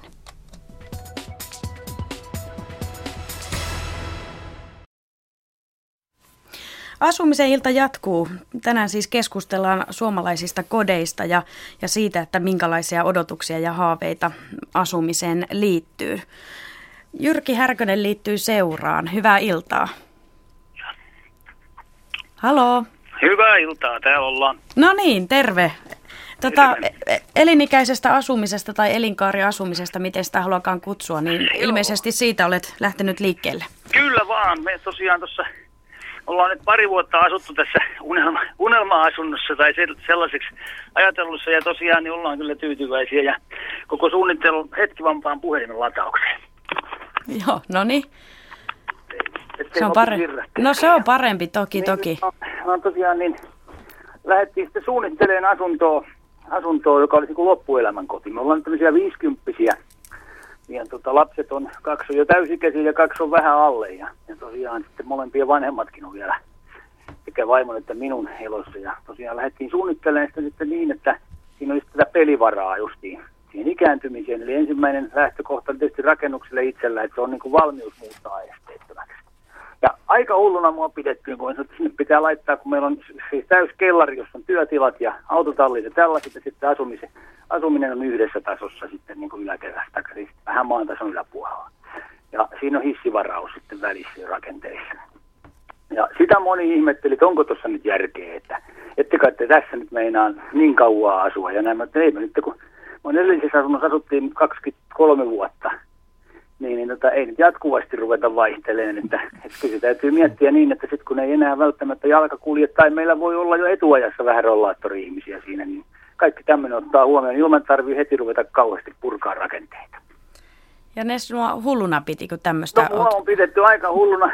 Toinen juttu tosiaan, että kun me sitten jouduttiin ostamaan pikkasen naapurilta maata siihen lisää, että saatiin talo ikään kuin oikein päin, ja just tämä pihan huolto ja kaikki tämmöinen. Että saadaan helposti pienkonehommina tehtyä kaikki lumityöt ja sellaiset, samaten esimerkiksi aumakatto ja ympäri talon sitten lumiesteet. Et nyt on 3 kovaa lumitalvea ollut ja kertaakaan ei ole pudonnut lumet katolta. Että ollaan aina niin kuin pystytty omin voimin toimimaan, vaikka tosiaan niin sitä on aika paljon tullut sitä lunta nyt. Et sekin tuli nyt kokeiltua. Ja sitten on tosiaan yksi rakennuspaikka sitten vielä pihassa, mihin on putket vedetty valmiiksi. Et jos halutaan sitten tämmöinen sivuasunto, seniori- tai nuorisoasunto, niin sekin onnistuu ilman, että tarvii rikkoa pihaa, kun sinne pitää sitten yhtä tietä ajaa kuitenkin. Täällä kuule Jyrki, asumisen illan vieraat, niin nyökyttelee päätä aika sillä hyväksyvään malliin. Aha. Pasi haluaa lausua, Pasi Heiskanen muutaman sanasen. Joo, mä täällä oikein niin kuin tyytyväisyydestä hymyilen täällä studiossa, kun mä kuuntelen Jyrki tätä sun tai teidän tätä niin kuin ratkaisuja. Kuulostaa oikein viisalta ja mielekkäältä. Kaikki näitä ratkaisut, mitä mä tässä olen kuullut, on sellaisia, että näähän itse asiassa lisää sen kiinteistön arvoa jatkossa. Kyllä, ja että ne ei ole suinkaan mitään hukkainvestointia, jos semmoinen tilanne tulee, että siitä joskus täytyy luopua. Joo. Ennen kaikkea tietysti tämä juuri, että otetaan huomioon tässä pihasuunnittelussa jo se, että kuinka piha esimerkiksi on mahdollisimman helppohoitoinen ja myöskin sellainen, että lumitöitä ei paljon tarvitse tehdä. Jos se oikein viimeisen päälle viedään, niin silloin mietitään jo tämmöinen autokatos ja siitä siirtyminen sitten sisätiloihin tämmöisen katoksen. Meillä on autot on sisätiloissa, ne ajetaan, siinä on sähköovet ja pääsee suoraan ajaa ja sieltä sitten ylös. Joo, kuulostaa aika upealta ja suorastaan niin kuin luksussuunnitelma. Jo tämmöinen. Mutta tämmöinen tosiaan, niin kuin tämä esteettömyys esimerkiksi, niin tämä olisi kyllä syytä ottaa asuntosuunnittelussa, jos siihen tilaisuus on heti alusta niin kuin huomioon. Meilläkin tosiaan niin arkkitehti heti rupesi piirtelemään tasoeroja tähän keittiön ja olohuoneen välille tämmöinen rammasta. Ei ainuttakaan turhaa rappusta, että unohda sellaiset saman tien. Että ne oli niin kuin siihen aikaan, tässä muutama vuosi sitten oli kauhean trendikkäitä. Toinen, mistä heti luovut, niin oli kauheasti näitä 2 kerroksen korkuisia tiloja. Sanoin, että ei tollaisia, kun ne kuutiot pitää kuitenkin lämmittää ja jäähdyttää, mutta ne ei ole ikään kuin käytössä. Että tehdään asunnosta sen verran väliä, että se ei tarvitse tämmöisiä niin kuin visuaalisia elementtejä sen puolesta. Että me sitten päädyttiin, että me tehtiin sitten tontille talo, jonka siihen sai rakentaa. Että käytettiin niin kuin kaikki mahdollinen tämä kaavan sallima määrä. Ja koska totesin edellisen asunnon kanssa, että kun me 2 kertaa sitä laajennettiin, niin sitä muutaman neliön laajennuksista tuli niin kalliita, että ne neliöhinnat on Eiranrannassakin vielä saavuttamatta. Joo, tämä kuulostaa kaikki hyvälle. Ja sitten sellainen asia, mikä myöskin helposti niin kun unohtuu, kun uudisrakennuksiakin tehdään, on se, että nimenomaan sitten se, jos tilan tarpeet niin kun muuttuu, joko pienenee tai suurenee tai täytyy laajentaa. Mutta jos mä oikein ymmärsin, niin te olette tätä niin kun tavallaan lisärakentamistakin jo pohtinut heti alussa toteuttamalla tämän tekniikan. Että mitenkäs teillä on sitten, että jos lapset lähtee kotoa, että nyt toistaiseksi meillä on tullut 1 jopa lisää kuin meidän vävyehdokas. Näin ne tilanteet vaihtelee. Että kun pitäisi vähetä, niin lisääntyy ja ihan mukavaa, että lisääntyy, koska tosiaan niin ei meillä ole koskaan vaimon kanssa ollut niin kuin epäselvääkään, että jos jommankumman vanhemman täytyy niin kuin muuttaa samaan piiriin, niin sitä ei niin kuin kummaltakaan puolelta kiistetä, että se on niin kuin meille molemmille ollut sellainen itsestäänselvyys ja Ja se tosiaan, mikä eniten ihmetytti silloin, kun rakennusta ruvettiin suunnittelemaan ja projekti alkoi, niin jossakin tuli esille, että rakennusten suunniteltu käyttöikä on 40 vuotta. Me sitä hei, että se ainakin unohdetaan tässä, että meidän talo on kestettävä vähintään se 200 vuotta. Mieluummin sitten 400, ja minulla on yksi tuttu arkkitehti sitten, Erkkunimies, joka toimii arkkitehtinä monenlaisia projekteja vetänyt, niin hän katsoi sitten kuvia ja puhuttiin vähän betonimääristä ja kaikista perustamista, vaan että kyllä hänen mielestään tämä kestää se 500 vuotta, mutta noin parempi näin, että koska onhan se tavallaan tuhlausta, että jos rakennuksia rakennetaan niin kuin liian lyhyeksi aikaa. Kyllä. Hei, Jyrki, loistavaa kun soitit, kiitoksia vaan ja ei muuta kuin onnellista seuraa 500 vuotta sitten. Kiitoksia ja hyvää kesän jatkoa. Taloon, kiitos paljon. Hei hei. Hei hei. Niin, tästä elinkaariajattelusta ovat muutkin kuulijat olleet mietteissään. Yksi kuulija kirjoittaa, että omakotitalon työmäärä on yksinasujalle alkanut rasittamaan. Mitä vinkkejä on antaa, että pääsisi vähemmällä? Pihaa vie paljon aikaa, samoin siivaukset ja erinäiset kunnostustyöt. Onko tähän ratkaisua, että voi asua omakotitalossa, mutta pihatöitä on vähän? Kyllä siihen ratkaisuja löytyy ja esimerkiksi asuntomessuilla näitä on kokeiltu ja testattukin ja on todettu muun muassa, että lähtökohtaisesti niin tontin koko on yksi sellainen määräävä tekijä, että jos tyytyy hiukan pienempään tonttiin, mikä useimmiten sitten tarkoittaa myöskin sitä, että rakennusoikeus on pienempi, talosta tulee hiukan pienempi, se jo lähtökohtaisesti vähentää ylläpitotarvetta talon osalta, mutta myöskin pihan osalta. Piha voidaan suunnitella sillä tavoin, että siellä ei nurmikon ajoa paljon ole tarjolla, että tehdään kivipihoja ja muutamia marjapensaita ja tällä tavalla voidaan pihaa suunnitella hyvin helppohoitoiseksi. Esteettömyys on varmasti sellainen asia, jolla voidaan ikään kuin jatkaa sitä elinkerroasumista siinä. Ja sehän on tietysti myöskin lapsiperheelle aivan oivallinen ratkaisu, tämmöinen talo, jossa ei ole kynnyksiä eikä portaita. Jos on pieniä lapsia, niin ei sitten tapahdu vahinkoja ainakaan portaissa. Ja sitten myöskin tämmöiset ratkaisut, joissa, niin kuin tässä edelläkin kävi ilmi, että suunnitellaan esimerkiksi katot sillä tavalla, että sieltä ei lumi pääse putoamaan ja suunnitellaan esimerkiksi siirtymiset esimerkiksi autotallista pääovelle ja muuta, niin katettuina tiloina, jolloin myöskin tämä lumen luontitarve vähenee ihan olennaisesti. Tämä on sellaisia pieniä asioita, jotka voidaan ottaa heti lähtökohtaisesti huomioon silloin, kun tehdään uutta. Siinä aika kattavasti tuli, mutta Pirjo Sanaksenaholla on vielä lisättävää. Niin, myöskin tätä talon käyttöikää voi lisätä sillä, että se suunnitellaan sellaiseksi, että siitä voi erottaa tämmöisen sivuasunnon jossain vaiheessa. Että siinä on niin kuin toinen sisäänkäynti ja mahdollisuus niin kuin tämmöiseen johonkin yksiöön siinä isomman asunnon kyljessä. Niin, tämä on teknisesti tietysti mahdollista, mutta sopiiko se tämmöiseen suomalaiseen luonteeseen se, että kun on totuttu asumaan siinä omassa rauhassa, niin sitten osa kodista vuokrataankin pois. Onko tämä vielä tulevaisuuden uutta ajattelua? No, kyllä mä uskon, että suomalaisetkin muuttuu tämmöiseen yhteisöllisempään suuntaan tässä vähitellen, mutta voihan sitä käyttää vaikka juuri isoäidin asuntona tai tämmöisen aikuistuvan lapsen asuntona tai au pairin kämppänä, että monenlaista käyttöä sellaiselle löytyy. Joo, ja mulla tuli mieleen tämä, että nämä nyt oli tietysti aivan loistavia ideoita, kun rakennetaan uutta, mutta entä sitten, kun meillä on ihan hirveästi tuolla niitä omakotitaloja jo olemassa, että voisiko niihin sitten käyttää jollain tavalla? Voiko arkkitehdit niin kuin suunnitella vanhan talon uudestaan jollain tavalla? Toki voi.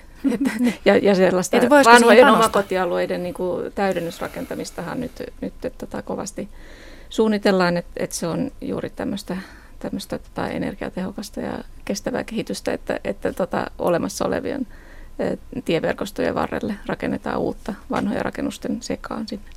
Ja toinen asia on se, että meillä on jopa täällä pääkaupunkiseudulla niin hyvin runsaasti suuriakin omakotitalotontteja, joiden yhteyteen on mahdollista toteuttaa toinen omakotitalo käytännössä, jos on kyllä käyttämättä rakennusoikeutta. Tämmöisiä tontteja löytyy todella paljon, siis tuhansittain tältä pääkaupunkiseudultakin. Niin, mutta entä ne itse rakennukset? No, silloinhan voidaan tehdä näin, että rakennetaan siihen omalle tutulle tontille pienempi rakennus, muutetaan siihen ja myydään sitten tai vuokrataan sitten se isompi asunto semmoiselle perheelle, joka sellaista tarvitsee. Molemmilla omakotitalotontti on niin iso, että siihen mahtuu. Näitä on todella paljon.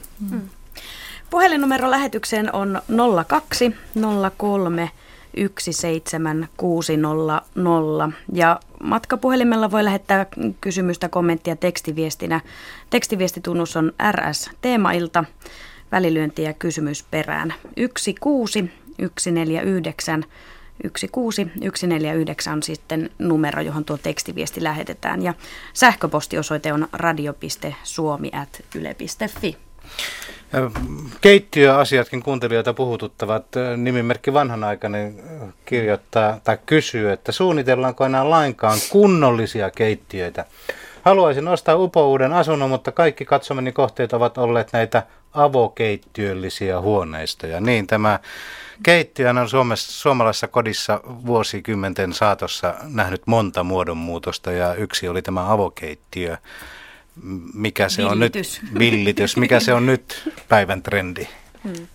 Joo, tämä keittiö on tällainen tila kodissa, mikä selvästi heijastelee perheen muuttumista ja niin kuin roolien muutosta siinä perheessä, että viime vuosisadan alussa rakennettiin, jos ajatellaan nyt jotain vanhoja 1900-luvun alun kerrostaloja, niin keittiön vieressä oli aina palvelijan huone. Se oli selvästi erotettu niin kuin oleskelutiloista ja muista asuintiloista, että silloin tämmöisessä keskiluokkaisessa ja varakkaammassa perheessä oli palvelijoita, jotka hoiti sen keittiön askareet.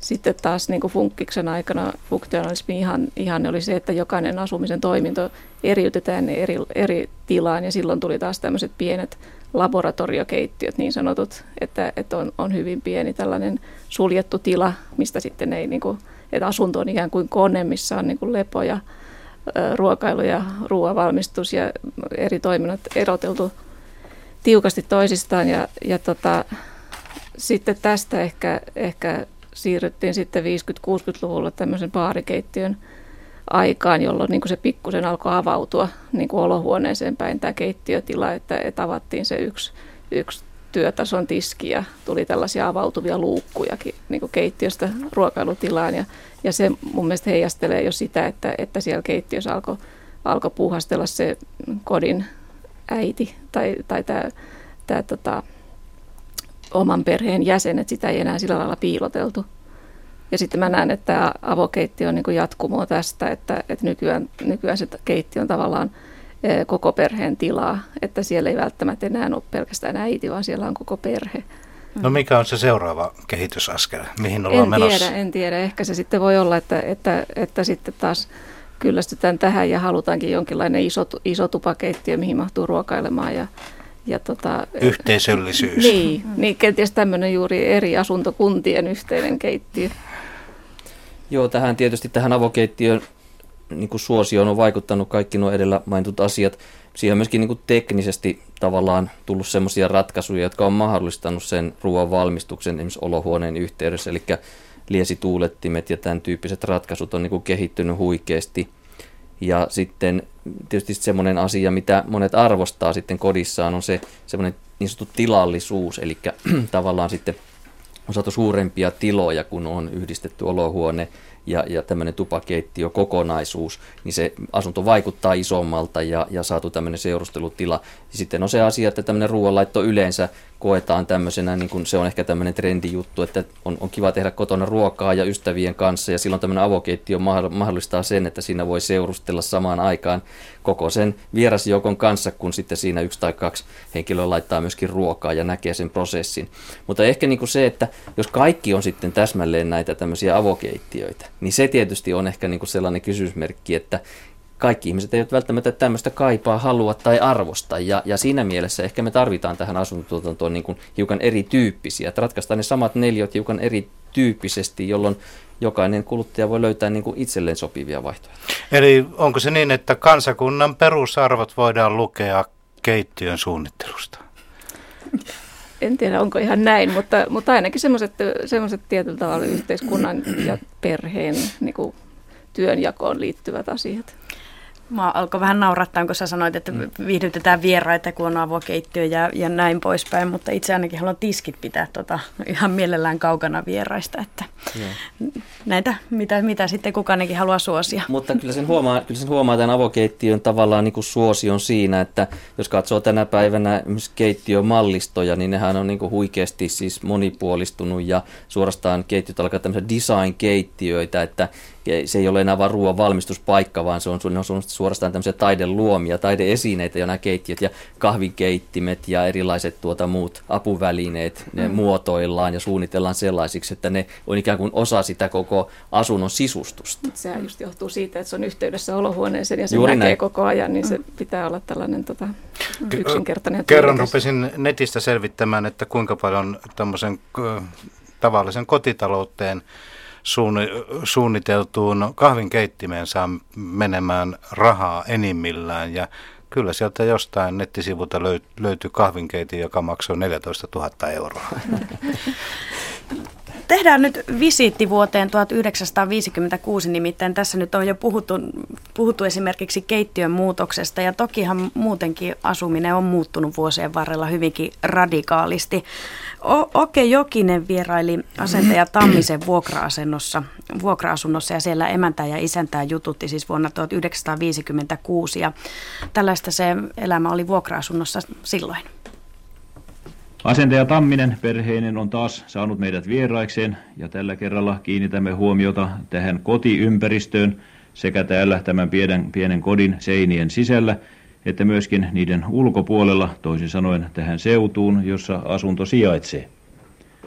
Viime kerralla oli jo puhetta siitä, että täällä on kaksi huonetta. Tässä on keittiöhuone, johon liittyy pieni keittokomero ja sitten tässä on olohuone, jossa parasta aikaa istumme. Ja tässä olohuoneessa perhe myöskin asuu ja viettää vapaa hetkensä, sikäli kun olen käsittänyt asiat oikein. Mitenkäs suuri neliömetreissä tämä asunto on? Asunto on komeroineen 25 neliöä. Ja nämä huoneet ovat suurin piirtein samankokoisia, siis keittiö ja olohuone, että noin 12,5 neliötä tulee huoneen osalle. Millä tavalla asunto on hankittu? Asunto on saatu anomuksesta vuokralautakunnan kautta. Ja te olette asunut täällä jo mitenkä kauan? 11 vuotta. Melkein koko naimisissa oloaikanne, eikö totta? Yksi vuosi asuttiin erilleen siksi, kunnes saimme tämän asunnon. Rouva Tamminen, joka istuu tässä pöydän toisella puolella, osannee kertoa, millä tavalla hän on jakanut tämän huoneen tilat perheenjäsenten kesken. Missä te syötte esimerkiksi? Me syömme keittiössä ja muuten nukutaan kaikki kamarissa yöllä ja ollaan sitten jokainen missä tilalle. Täällä ei ole kuin yksi tuollainen sohvavuode, missä lapset nukkuvat. Sellainen haitarisänky tuodaan aina vinttikomerosta yöksi sisälle. Mutta siihen sopii ainoastaan toinen lapsista. Siihen sopii se vanhempi ja pienempi nukkuu meidän kanssa hetekas. Siis tämä vanhempi Ritva Tyttönen oli 10 vuoden ikäinen ja Helena on sitten 3 vuoden ikäinen ja hän nukkuu turvallisesti isän ja äidin kanssa tässä vuoteessa, joka on huoneen lyhyellä seinämällä. Minkälaisia mukavuuksia tässä asunnossa on? Vesijohto taitaa olla, eikö totta? Vesi tulee sisälle ja tietysti menee ulos. WC on käytävässä, mutta kuitenkin oma. Keskuslämpö. Mitään komeroita ei ole. Niin, oli äsken puhetta jo, että sänkykin tuodaan vinttikomerosta. Se on kai tuossa käytävän toisella puolella sitten. Vinttikomero on ihan lähellä, se on käytävän toisella puolella ja siellä vinttikomero, kun on ne lähellä, niin siellä säilytämme talvisaikaan ruuat ja vaatteet ja sieltä on aina hyvä ottaa, koska sisällä ei ole mitään eteinen on niin pieni, että siinä nyt justiin ulsterit ja hattu sopii olemaan. Että omat hankaluutensa tietysti on siinä, että täytyy sekä ruoka että vaatteet säilyttää samassa komerossa, eikö totta, Rouva Tamminen? On se, ja kellariko on kaiken lämpimin paikka, että sinne ei voi ajatellakaan perunoitakaan, että vintis on perunatkin, siis joulun asti pidetään vintis, topataan aina laatikkoon, siellä on talvivatet ja kaikki. Lämpimistä paikoista puheen ollen sopii seuraavaksi kysyä saunasta, onko tässä talossa sellaista? Saunaa ei ole. Käymme yleisessä saunassa suunnilleen kerran viikossa kaikki. Ja kun ei myöskään tule lämmintä vettä, ei tule sisälle, niin mitään kylpymahdollisuutta ei ole.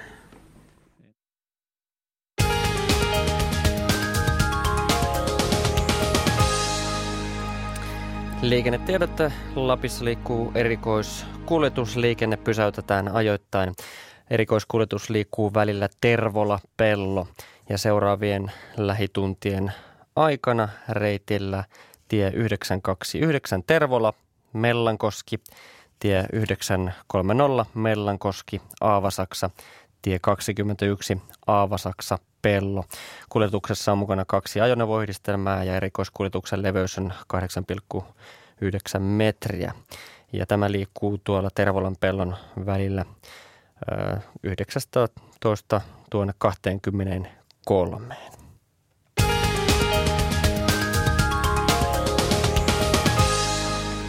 Tuossa ennen liikennetiedotetta siis liikuttiin vuodessa 1956 ja Oke Jokinen siis jututti asentaja Tammista ja hänen rouvaansa. Miltäs kuulosti elinolot kaupunkiasunnossa vuonna 1956? Heidi Lehto. No musta tuntuu, että tämän kuuleman jälkeen niin aika monet asuu sitten kuitenkin loppupelissä just nyt siinä unelma-asumisessa, että jos tähän vertaa, mitä tämä on niin, silloin ollut. Niin, 25-4 oli komeroineen heillä asuintilaa. Mm. Kuinka tyypilliseltä tämä kuulostaa, Pirjo Sanaksenaho, sinun korvaasi? Sä oot tutkinut asumisen ihanteita 50-60-luvulla. Tämä nyt ei välttämättä ollut se ihan ihanne asunto, mutta niin, kuitenkin. Niin, mä oon tutkinut ennemminkin pientaloasumisen ihanteita. Tämä on nyt tyypillinen esimerkki tämmöisestä 50-luvun niin kuin sosiaalisesta asuntotuotannosta. Oli vuokra-asunto ja todella ahdas niin kuin nykymittapuun mukaan, että onhan asumisväljyys henkilökohti ihan toista luokkaa nykyään, mutta 50-luvulla oli kova asuntopula ja myöskin näitä rintamamiestaloja niin kuin vuokrattiin niiden yläkertaa usein toiselle perheelle, että kuitenkin vaikutti, että tämä perhe oli tyytyväinen siihen, mikä heillä oli, että se oli 25 neliöä ja siinä vesi tuli ja vesi meni, että nämä oli suuria niin kuin muutoksia, että oli vesijohto ja viemäri ja oli sisävessa, että ne oli aika uusia asioita monelle vielä 50-luvulla. Pasi Heiskanen. Joo, tällä hetkellähän keskimääräinen asumisväljyys Suomessa on hiukan yli 30 neliöä per henkilö, siis asuinpinta-alaa, ja siihen verrattuna, kun nelihenkinen perhe asuu 25 neliön asunnossa, niin voi sanoa, että asuu erittäin ahtaasti. Tilastokeskushan tilastoi ahtaasti asumisen sillä tavalla tänä päivänä Suomessa, että jos asuntokunnalla on enemmän kuin 1 henkilö huonetta kohti, kun keittiötä ei lasketa huonelukuun, niin silloin asutaan ahtaasti. Eli tässä tapauksessa asentaja Tammisella, ettei hän olisi asunut ahtaasti, olisi tullut olla 4 huonetta plus keittiöasunto. Eli kyllä todella eteenpäin on menty, mutta tämä kuvastaa sitä aikakautta, joka oli silloin niin kuin realismia ja siihen sitten oli tyytyminen. Miten te ajattelette, tuossa oltiin siis 50-luvulla, mutta miten, jos ajattelee vaikka 20 vuotta taaksepäin, 30 vuotta taaksepäin, niin mitkä on ollut niitä suurimpia muutoksia, mitä asumiseen tulee? Kyllä varmaan 60-luvulla oli se valtava kerrostalobuumi, että tuli tämä elementtirakentaminen ja rakennettiin valtavia kerrostalolähiöitä 60-70-luvulla. Että se on ehkä tyypillisin asumismuoto niinä aikoina, että pientalorakentaminen oli aika vähäistä silloin vuonna 70, kun ensimmäiset asuntomessut järjestettiin, että ne järjestettiin juuri niin kuin pientalorakentamisen elvyttämiseksi. Ja sitten tietenkin 70-luvulla taas energiakriisi vaikutti siihen asumiseen, että ruvettiin tekemään pienempiä ikkunoita ja sitten mä näen, että 80-luvulla taas se semmoinen nousukausi niin näkyy asumisessa, että sittenhän valtaosa tämän päivän omakotitaloista on rakennettu 80-luvulla. Mm. No mikä on se seuraava suuri murros, se suuri muutos? No mä uskon, että me ollaan tavallaan ehkä sen edessä, että pitää taas mennä vähän pienempään. että tulisi suunnitella hieman tehokkaampia asuntoja juuri näistä energiasyistä. Mm. Joo, kyllä tämä on niinku minunkin käsitys siitä, että mä luulen, että me ollaan niinku saavutettu ehkä sellainen vaihe tässä, että tämmöinen niinku tavaran paljous ja tämän tyyppinen alkaa niinku kääntyä jo niinku tavallaan itseään vastaan, että ehkä tämmöinen niinku vähemmän on enemmän ajattelu ehkä lisääntyy. Siihen ajaa toisaalta tämmöiset ihan niinku globaalit asiat, eli että luonnonvaroja, materiaalia täytyy säästää, liikkumista täytyy vähentää ja se on tämmöinen arvo, joka on niin kuin nousussa ja se alkaa heijastua sitten siinä, että jos jotain hankitaan, niin hankitaan sitten vähän kestävämpää, hiukan pidemmällä aikavälillä. Ja se tulee myöskin ehkä tähän asumiseen myöskin, että tavallaan ruvetaan pohtimaan sitä, että kuinka suuren asunnon välttämättä tarvitsee ja myöskin tätä kautta tulee nämä ylläpitokustannukset. Niin, ei tästä ole kauhean monta vuotta, kun hirveästi esiteltiin sisustusleheissä ja asuntomessuilla joka paikassa näitä kotiteatterihuoneita ja viinihuoneita ja kylpylähuoneita ja pokeripeluhuoneita ja kaikkia tällaisia. Niin, eikö se ole niin kuin selkeästi ollaan menossa varmaan vähän niin kuin semmoiseen järkevämpään? Joo, mä jaan ton nimittäin Tämä tosiaan oli se, hyvin näkyy asuntomessuilla myöskin tämä tavallaan, miten nämä trendit ja arvot niin kuin vaihtelee tässä vuosikymmenten myötä.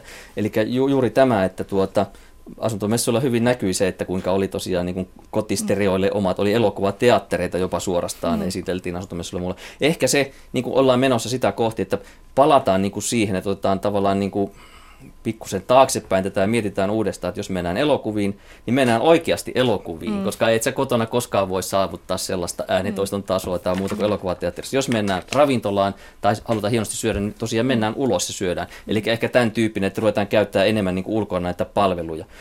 Ehkä tämmöinen kaupunkimainen elämäntapa sitten, ehkä se on sitä ehkä enemmänkin, että New York on hyvä esimerkki siitä, että asutaan ahtaasti, mutta käytetään runsaasti sitten kaupungissa olevia palveluja. Mm-hmm. Anja Seitakumpu Nummi-Pusulasta soittaa ja sanotaan hänelle, että hyvää iltaa. No hyvää iltaa. Sanotaan nyt hyvää iltaa. Hyvää iltaa. Joo, kiitos kaikille. Mä oon kuunnellut tätä hyvin vähän aikaa, mutta mua harmittaa kovasti sellainen asia, kun pienperheiden määrä lisääntyy ja yksin asuvien koko ajan. Ja kuitenkin näissä pienissä asunnoissa ei aikaisemmin eikä nykyäänkään huomioida tätä huoltopuolta, eli millä huollat ja missä silität ja missä säilytät. Et se on siis todellinen ongelma, joka pitäisi minusta korjata. Te olette kuulemma ilmeisesti tästä jo vähän puhuneet. Mm. Mutta sitten toinen asia, tai oikeastaan minun parikin, kun meillä on taitavia arkkitehtejä. Niin miksi ihmeessä esimerkiksi saunalliset asunnot tai kylpyhuoneelliset asunnot ovat ilman ikkunoita. Vaikka onkin nykyisin näissä uusissa asunnoissa ilmastointi, mutta on se kuitenkin, esimerkiksi kuumalla saa nopeasti niin kuin vesihöyryt pois, jos ei ole tämmöinen umpitila, joka tuntuu aika pahaltakin niin kuin ajatuksena. Ja sitten kolmas, mihinkä mä haluaisin kiinnittää huomiota, on sellainen, että miksi ihmeessä upeissakin asunnoissa, isoissakin, on nykyisin eteiset kuin sairaalan ankeita käytäviä. Eteinen mun mielestäni pitäisi olla paikka, joka toivottaa sisäänastujan tervetulleeksi avaruudellaan. Ja silloin, kun se olisi reilun kokoinen, niin siihen mahtuisi erilaisia säilytystiloja hyvin näppärästi, ja se oli sitten paikka, mistä ne mukavasti löytäisi. Tähän minä haluaisin kiinnittää huomiota. Haluatko vielä pysytellä tässä keskustelussa mukana, että jäät sinne langoille, vai haluatko kuunnella radiosta? Kysyn nyt sinulta näitä, kummin tehdään. Täällä nimittäin viitotaan jo, ollaan kommentoimassa. Mielelläni kuuntelen, jos nyt on jotain semmoista, että voisi kommentoida. No niin, selvä. Pysyttele vaan langalla siis, Anja. Joo. Kiitoksia vaan näistä hyvinkin niin kuin sanotaan ajankohtaisista ja sanoisin jopa tiedossa olevista havainnoista. Tilanne on todella näin, että näissä kodinhoitohuoneissa ja saunoissa, pesutiloissa yhä vähemmässä määrin on omia ikkunoita. Myöskin se, että kodinhoitotiloihin ollaan tyytymättömiä, se näkyy itse asiassa kaikissa tutkimuksissa. Kodinhoitotilojen kalustus ja niiden niin kuin tavallaan se muoto ja kaikki, niin se on sekä omakotitaloissa, rivitaloissa että kerrostaloissa, niin kaikissa tämmöinen suurin tyytymättömyyden aihe tutkimusten mukaan. Myöskin nämä pitkät eteiset on sellainen asia, joka on tiedossa. Tässä niin kuin syynä oikeastaan on se, ainakin minun käsityksen mukaan, että tässä asuntotuotannossa pyritään tietysti niin kuin optimoimaan tuotantokustannukset ja sitten myöskin myytävät neliöt. Ja se tarkoittaa useimmiten sitä, että näiden rakennusten, puhutaan tämmöistä runkosyvyydestä, eli rakennuksiin, kerrostaloihin, niistä tulee tavattoman niin kuin paksuja. Eli se tarkoittaa sitä, että näissä sitä julkisivupintaa suhteessa siihen pohjapinta-alaan on niin kuin yhä vähemmän ja vähemmän. Ja silloin on niin kuin erittäin vaikea saada kaikkiin tiloihin tätä luonnonvaloa. Ja sitä luonnonvaloa on sitten saatavissa ja pyritään totta kai tuomaan niin kuin makuuhuoneisiin ja ennen kaikkea olohuoneisiin. Ja silloin tämmöiset niin kuin kodin aputilat tahtovat jäädä sinne rakennuksen niin kuin kerrostalojen niin kuin sisätiloihin, johon sitä luonnonvaloa ei saa. Tämä olisi tietysti niin kuin ratkaistavissa sillä tavoin, että muutetaan hiukan ehkä kaavoitusta ja sitä kautta tehdään hiukan ohuempia taloja, jos näin voi sanoa, jolloin sitä julkisivupintaa saadaan enemmän ja silloin tämä on helpommin tämä asia ratkaistavissa. Mutta tämä on ehkä se selitys tähän.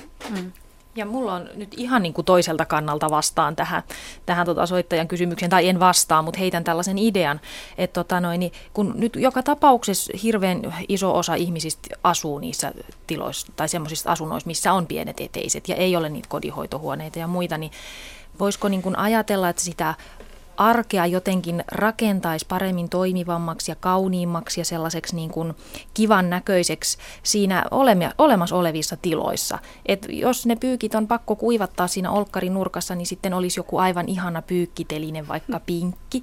Tai jos niitä kenkiä on ihan hirveästi siinä eteisessä, niin laittaa vaikka koko eteisen seinän täyteen hyllyä ja sitten ne kengät on siinä niin kuin ikään kuin joku semmoinen sisustustaulu. Että tavallaan semmoisia luovia ratkaisuja niihin tiloihin, kun kaikki ei kuitenkaan voi lähteä rakentamaan sitä uutta taloa, missä sit on ne suuret eteiset ja isot vaatehuoneet, vaan että yritettäisiin viedä sitä asumisen iloa myöskin niihin pieniin neliöihin jollain semmoisilla hyvillä sisustusratkaisuilla ja sitten ihan semmoisilla omilla arkialuksusta tai tämmöisillä arki-ideoilla. Että. Miltä Anja kuulostaa? No kuulostaa tietysti ihan hyvältä, että ne, joka asuu tämmöisessä, niin taatusti tekee parhaansa saadakseen asunnosta toimivan. Mutta kun aikaisemminkin on onnistuttu, eli mun mielestä tämä on vähän mennyt siihen malliin, että pienessä asunnossa, niin kuin ajatuksena mulle tulee, että ihminen, joka asuu pienessä asunnossa, on niin varakas, että hän käyttää kaikkia palveluja, että hän ei tarvitse pienen asuntoon mitään. Ja jotenkin kuitenkin tulevaisuudessa olisi mahdollista niin kuin miettiä näitä asioita paremmin ja niin kuin ihmisläheisemmin. Et mä oon ajatellut, että onko nykyiset arkkitehdit, ovatko ne asuneet niin isoissa, upeissa tiloissa, että niin ne vaan ei ymmärrä, että mitä pienessä asuminen tarkoittaa, siis arjessa. Aivan. No, Pirjo Sanaksenaho. Niin. Tämä on hyvin ajankohtainen asia, tämä yksin asuvien määrän lisääntyminen ja se, että meidän asuntotarjonta on kauhean yksipuolista. Ja usein ne pienet asunnot sijaitsee juuri näistä seikoista, mitä Pasi Heiskanen tuossa mainitsi, niin siellä rakennusrungon keskellä, että sieltä saadaan ikkunoita vain yhteen suuntaan. Ja silloin välttämättä tulee näitä pimeitä tiloja. Mutta tämä on hyvä, että tämä asia on niinku, tiedossa ja tämä on myöskin niinku, kyllä suunnittelijoiden ja tutkijakunnan tiedossa. Ja mä uskon, että pyritään jatkossa suunnittelemaan kerrostaloasuntoja pienille kotitalouksille, joissa on myös näitä tavallaan samoja palvelutiloja niin kuin isommassakin asunnossa, kuten kodinhoitohuoneita tai varastotiloja enemmän. Joo, esimerkiksi mä vielä palaan tähän niin kuin kookkaaseen, siis semmoisen reilukokoisen eteiseen. Jos on semmoinen reilun kokoinen eteinen, niin siinähän voi niin kuin tehdä monia asioita. Ja sitten kaikki nämä, siis sitten siihen saadaan niin kuin paljon kaapistoja, niin kaikki on niin kuin käden ulottuvilla, ettei tarvitse jotain pientä hakea jostakin toisesta huoneesta. Ja yleensä sitten kun eteinen, mä en tarkoita mitään hallia, vaan niin kuin semmoinen reilun kokoinen eteinen, niin siitähän sitten oli sitten huoneita 1, 2 tai 3, niin siitä avautuu niin kuin helposti näihin eri huoneisiin ovet ja jotenkin se tuo semmoista elämisen lämpöä, kun ei tarvitse sitä putkaa myöten kävellä sisälle. Anja Nummi-Pusulasta, kiitos sinulle. Tässä on nyt sitten parikin arkkitehtiä kuullut toiveisiin. Ehkä joku on myöskin ollut sitten radio äärellä, niin tässä on lähtenyt terveiset menemään kyllä. Joo, kiitos ja teille kaikille ja hauskaa, että pääsin osallistumaan. Kiitoksia paljon. Kiitos kuulemiin. Hei hei. Oliko vielä Pasilla jotain lisättävää näihin aiheisiin tuossa? Joo, minusta sellainen asia, joka varmasti ennustaisin näin, että varmaan Suomessakin niin kuin nostaa päätään, on se, että entistä niin kuin monikäyttöisemmät ja ehkä kompaktimmat, pienemmät niin kuin kodin koneet ja laitteet. Se on varmaan sellainen niin kuin asia, joka jollain tavalla ei vielä markkinoilla näy, mutta jolla mä kyllä ennustan niin kuin tietynlaista buumia, eli esimerkiksi näin, että yhdistetään samaan esimerkiksi uuniin, että meillä on kiertoilmauuni, meillä on siinä mikroaaltouuni ja meillä on myöskin tavallinen uuni ja mahdollisesti vielä grilli samassa. Tämmöisiä laitteita jo maailmalla esiintyy ja myöskin niin kuin pesukoneita niin kuin 1 hengen tai 2 hengen niin kuin talouksia varten, jolloin sitä tilaa voidaan säästää ja silloin tämä niin kuin asumisen arki niin kuin helpottuu siinä pienemmässä. Niissä on myöskin se hyvä puoli, että usein ne sitten myöskin käyttää energiaa selvästi vähemmän ja sitä kautta niin kuin tuo säästöä. Että tämä on varmaan yksi sellainen asia, joka varmaan niin kuin nostaa päätä. Niin, tuossa ohjelman alussa pyydettiin kuuntelijoilta kuuntelijoiden asumishaaveita ja otetaan niitä taas tähän väliin. Maija kirjoittaa, että minä haaveilen 3 huoneen rivitaloasunnosta. Erillinen työhuone tilavieville harrastuksille olisi unelma. Asunnolta toivon valoisuutta, mukavia näkymiä ikkunoista ja pientä pihaa. Erityisesti arvostan hyviä säilytystiloja, joita on riittävästi ja sekä asunnon helppohoitoisuutta. Vaatehuone on mielestäni neliöiden kannalta kannattavampi säilytysratkaisu kuin kaappion sijoittaminen ympäri asuntoa. Tärkeää on myös asunnon sijainti lähellä ulkoilumahdollisuuksia ja julkisen liikenteen käyttömahdollisuus päivittäisessä kulkemisessa. Näin kirjoittaa Maija. Ovat aika tämmöisiä maanläheisiä haaveita. Ja niin. Ja kyllä nämä kaikki on suunnittelulla niin kuin aikaansaatavissa. Tämä on mun mielestä ihan hyvä idea, että mieluummin vaatehuone kuin kaappeja joka huoneessa. Että onhan se huone toki kauniimpi tila, jos on sellainen ehjä, eikä siellä ole sitä korkeaa kaappimöhkälettä jossain nurkassa. Että ihan hyviä ajatuksia. Puhutaan vähän rahasta.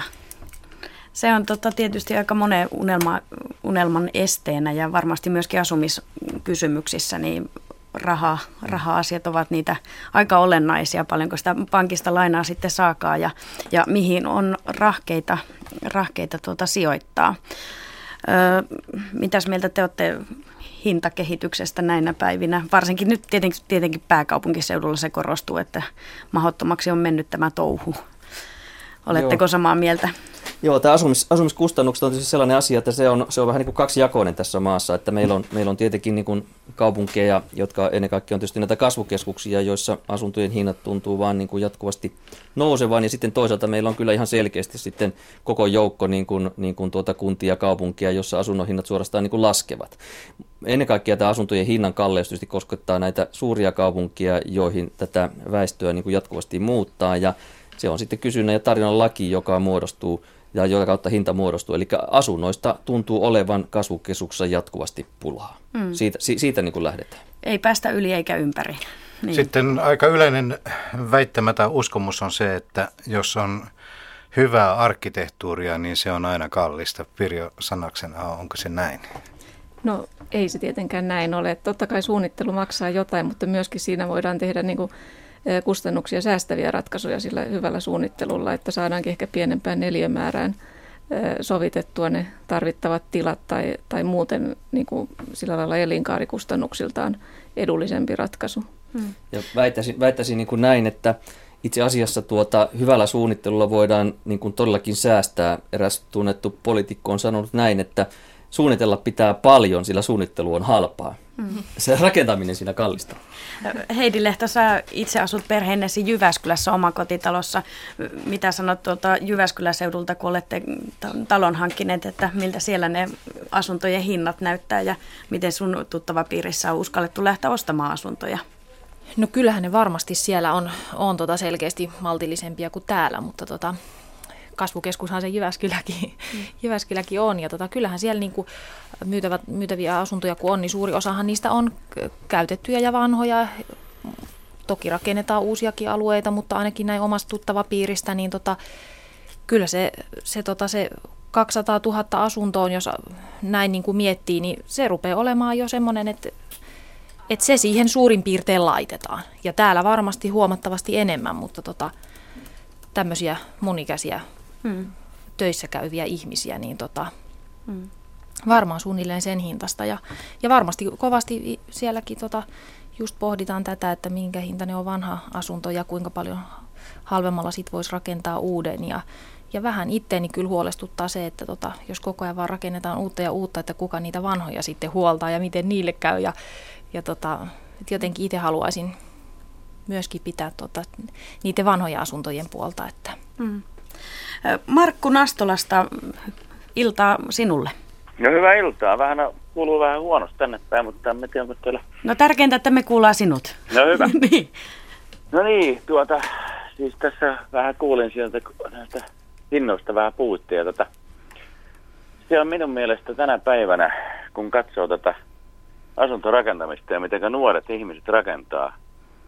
Me ollaan täällä vaimon kanssa, asutaan täällä, tämä on tietysti ihanne paikka, me ollaan lähes järven rannalla, tai mäkki on tuossa rannalla muuten, ja lapset on lentänyt jää, mutta puita laitan tällä hetkelläkin tänne liiteriin, että niitä menee kuitenkin tässä, mutta asiaa, niin kun katsoo sen, että minkälaisia määriä nuoret ihmiset ottaa lainaa, ne menee naimisiin, ja sitten on paljon jo nähty sitä, että kun 300 000 otetaan niin nykyistä rahaa, niin se on aika hurja juttu. Ja sitten, kun maailmassa voi sattua vähän kaikenlaista, niin sitten kun lusikat pannaan jakoon, niin voi olla elämä vähän pilalla.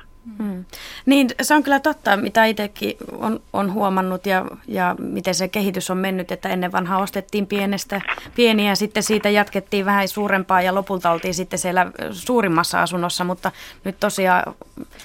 Tuttava piirissäkin niin aika isoja asuntoja ostetaan ja isoja lainoja nostetaan. Joo, mä voisin sen verran kertoa sulle tästä, että me oltiin kouluopiskeluaikana, silloin 70-lukua, mentiin 4 jotain ja oltiin Helsingissä sitten opiskelemassa vaimon kanssa ja vanhin poika sitten syntyi Helsingissä ja me sitten päätettiin tähän kotipaikkaan, mä oon täältä Nastolasta kotoisin ja sitten rakentaa tätä taloa ja sitä aravaahan se totta kai haettiin ja kun ei sitä rahaa, kun sitä ei yksinkertaisesti ennen kuin ei sitä ei ollut ja lähdettiin sitten sillä lailla, se oli tosi tiukkaa se rahan haku, eli ei sitä saanut. Mutta sitten meille kävi niin onnellisesti siinä, että tämä vanhin poika oli sitten tulossa ja me oltiin viimeinen, joka sai sen aravan. Ja rakennettiin tämmöinen 834 omakotitalo, missä oli 2 makuuhuonetta ja tupakeittiö, mistä tupakeittiöstä olette paljon puhunut. Se oli ihan tällainen onnistunut ratkaisu. Ja vaatehuoneestakin te puhuitte paljon. Ja meillä oli silloin, että meillä oli todella tämmöinen ikkunainen iso vaatehuone. Ja kuitenkin makuuhuoneen välissä. Tietenkin. Ja siellä sitten, ja ei se nyt ollut tietenkään helppo sitten maksaa, mutta sitten kuitenkin kaikki ollaan maksettu ja nyt ollaan päästy elämästä taas eteenpäin, mutta sieltä ruohonjuuritasolta pitäisi lähteä. Eikä silleen tänä päivänä, että puhutaan näin, että laitetaan tuossa heti kauheat lukaalit ja 200-300 neliöä, niin se tulee vielä tuottamaan monelle todella paljon tuskaa. No oletko sitä mieltä, että nykyäänkin pitäisi olla nuorille tämmöisiä aravatyyppejä? Ehdottomasti. Tästä pitäisi ensiasunto lähteä, että pitäisi pikkusen vähän olla sitä omaa rahaa siellä, mikä se sitten summa onkin, eikä sitä saada niin helposti tänä päivänä, ja sitten tämä maailman meno on niin sillä sitten tästä tulee tämmöisiä ikäviä kohtaloita. tärkeän asian otit esille.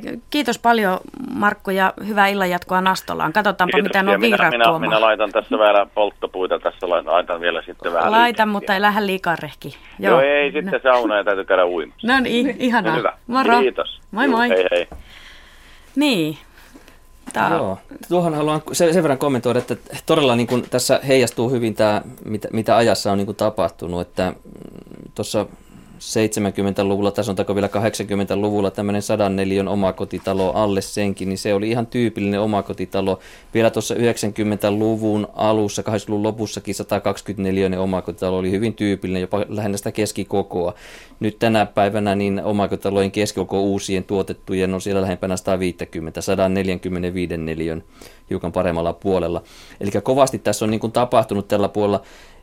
Itse kyllä niin kuin näkisin näin, että näille varmasti niin kuin olisi syytä niin kuin käydä tarkasti. Ja tässä ehkä tullaan niin kuin myöskin tämmöisen arkkitehdin rooliin, että hyvä arkkitehti ja hyvällä suunnittelulla voidaan tuolla säästää ihan suoraan niin kuin rahaa, kun mietitään hiukan tarkemmin, että kuinka paljon sitä tilaa tuolla tarvitaan. Ja sitten mietitään myöskin tilojen niin kuin monikäyttöisyyttä. Että ei todella niin kuin jokaiselle mahdolliselle toiminnalle kotona ole omaa tilaa, koska et sä kuitenkaan ehdi niitä kaikkia yhtä aikaa käyttämään. Vaan että esimerkiksi juuri niin kuin tämmöinen monitoimitila, niin se voi toimia niin kuin työhuoneena, se voi toimia vierashuoneena, se voi toimia lasten leikkihuoneena. Tämmöisenä hyvänä esimerkkinä vaan. Samoja neliöitä voidaan käyttää niin kuin eri funktioissa. Ja sitä kautta voidaan niin kuin tavallaan säästää suoraan neliöitä ja ylläpitokustannuksia ja rakennuskustannuksia. Mutta mitä mieltä sinä olet tästä rahoituksesta, rahoitusmalleista? Olisiko vaihtoehtoja tälle nykyiselle 12 kuukauden Heliborille?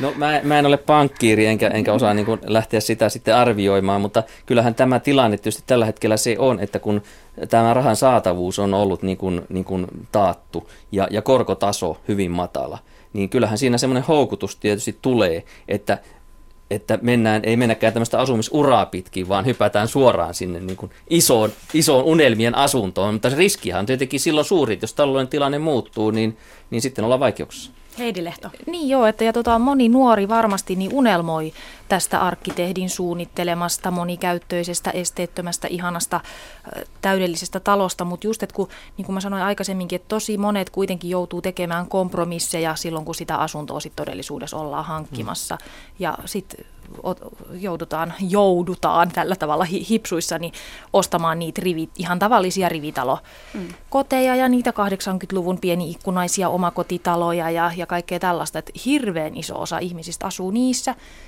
Ja se voi olla myös unelma-asumista siellä. Ehdottomasti. Mutta et ole siis, Heidi, samaa mieltä äskeisen soittajan Markun kanssa, että nuoriso olisi jotenkin huikentelevaista nykyään, että hirveät lainat otetaan ja heti suureen lukaliin. Kyllä, varmasti on. Niin. Ja just niin kuin sä sanoit, että kyllähän siinä houkutus on. On ja kyllä näin on monet tehnyt.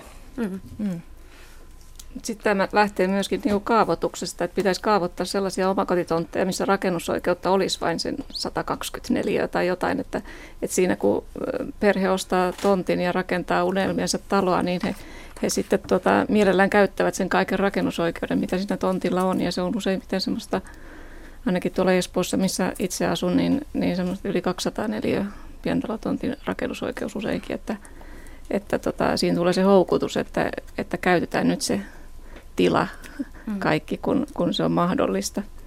Mutta aikanaan tässä aravalainotuksen raja oli muistaakseni 104 niin kuin tällaiselle perheasunnolle.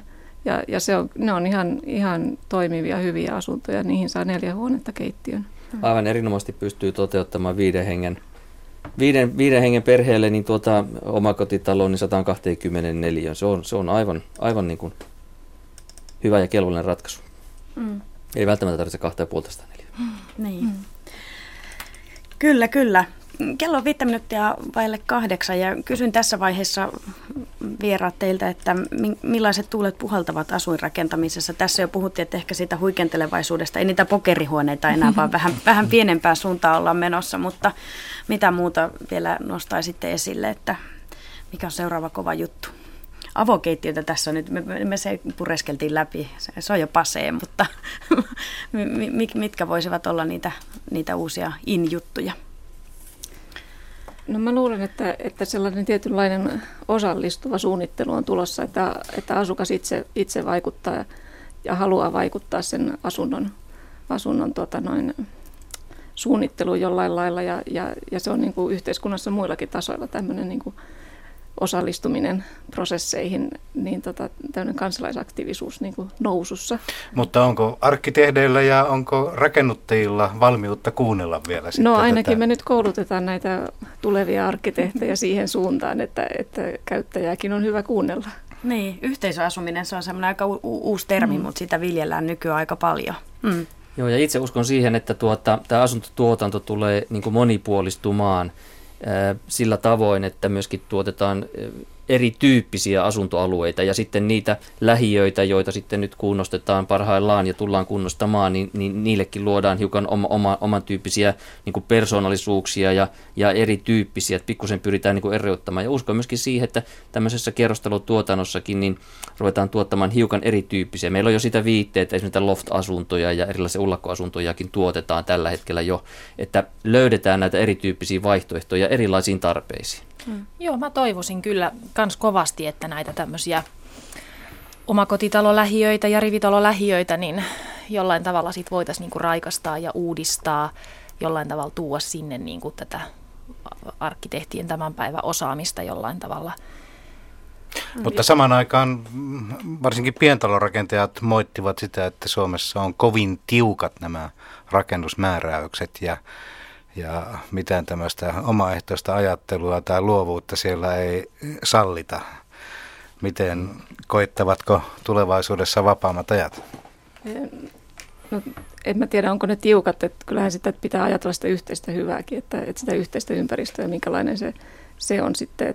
Että muuten voi olla, että on niin kuin turhiakin normeja ja määräyksiä, joista vapautumisella myöskin suunnittelu rikastuisi.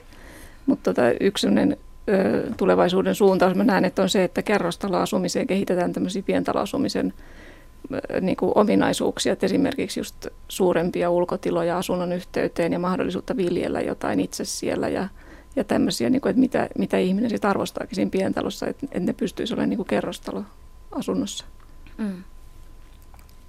Omalta osaltani uskon myöskin, että tämmöinen vuokra-asuminen varmasti tulee löytää niin kuin suosiotaan ja kasvattaa suosiota. Sille puolelle tulee myöskin niin kuin uuden tyyppistä tarjontaa nykyistä enemmän. Millä tavalla rakennuttajat saataisiin mukaan tähän vuokra-asuntojen rakentamiseen? Sehän ei ole kovin ahkeraa tällä hetkellä. Niin kyllä sitä tehdään. Kysymys on lähinnä siitä, että vuokra-asuntotuotantoa pitää niin kuin saada sijoitettua tämmöisille hyvin houkutteleville alueille, keskeisille halutuille asuntoalueille. Otetaan loppuun vielä semmoinen lyhyt kierros, että miten henkilökohtaisesti teille tai mistä aineksista syntyy onnellinen koti? No älkääkä vastatko ihmiset, vaan mitkä on teille ne tärkeimmät asiat muutamalla sanalla?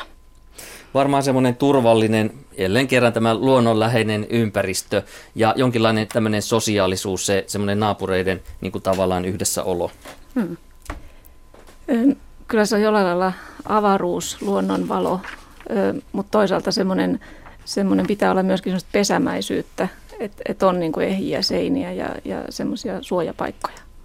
Ja vielä Heidi Lehto. Joo, kyllä mulla on se tekemisen meininki, että siellä saa touhuta ja rakentaa pihaa ja remontoida ja tehdä yksilöllistä ilmettä itselleen.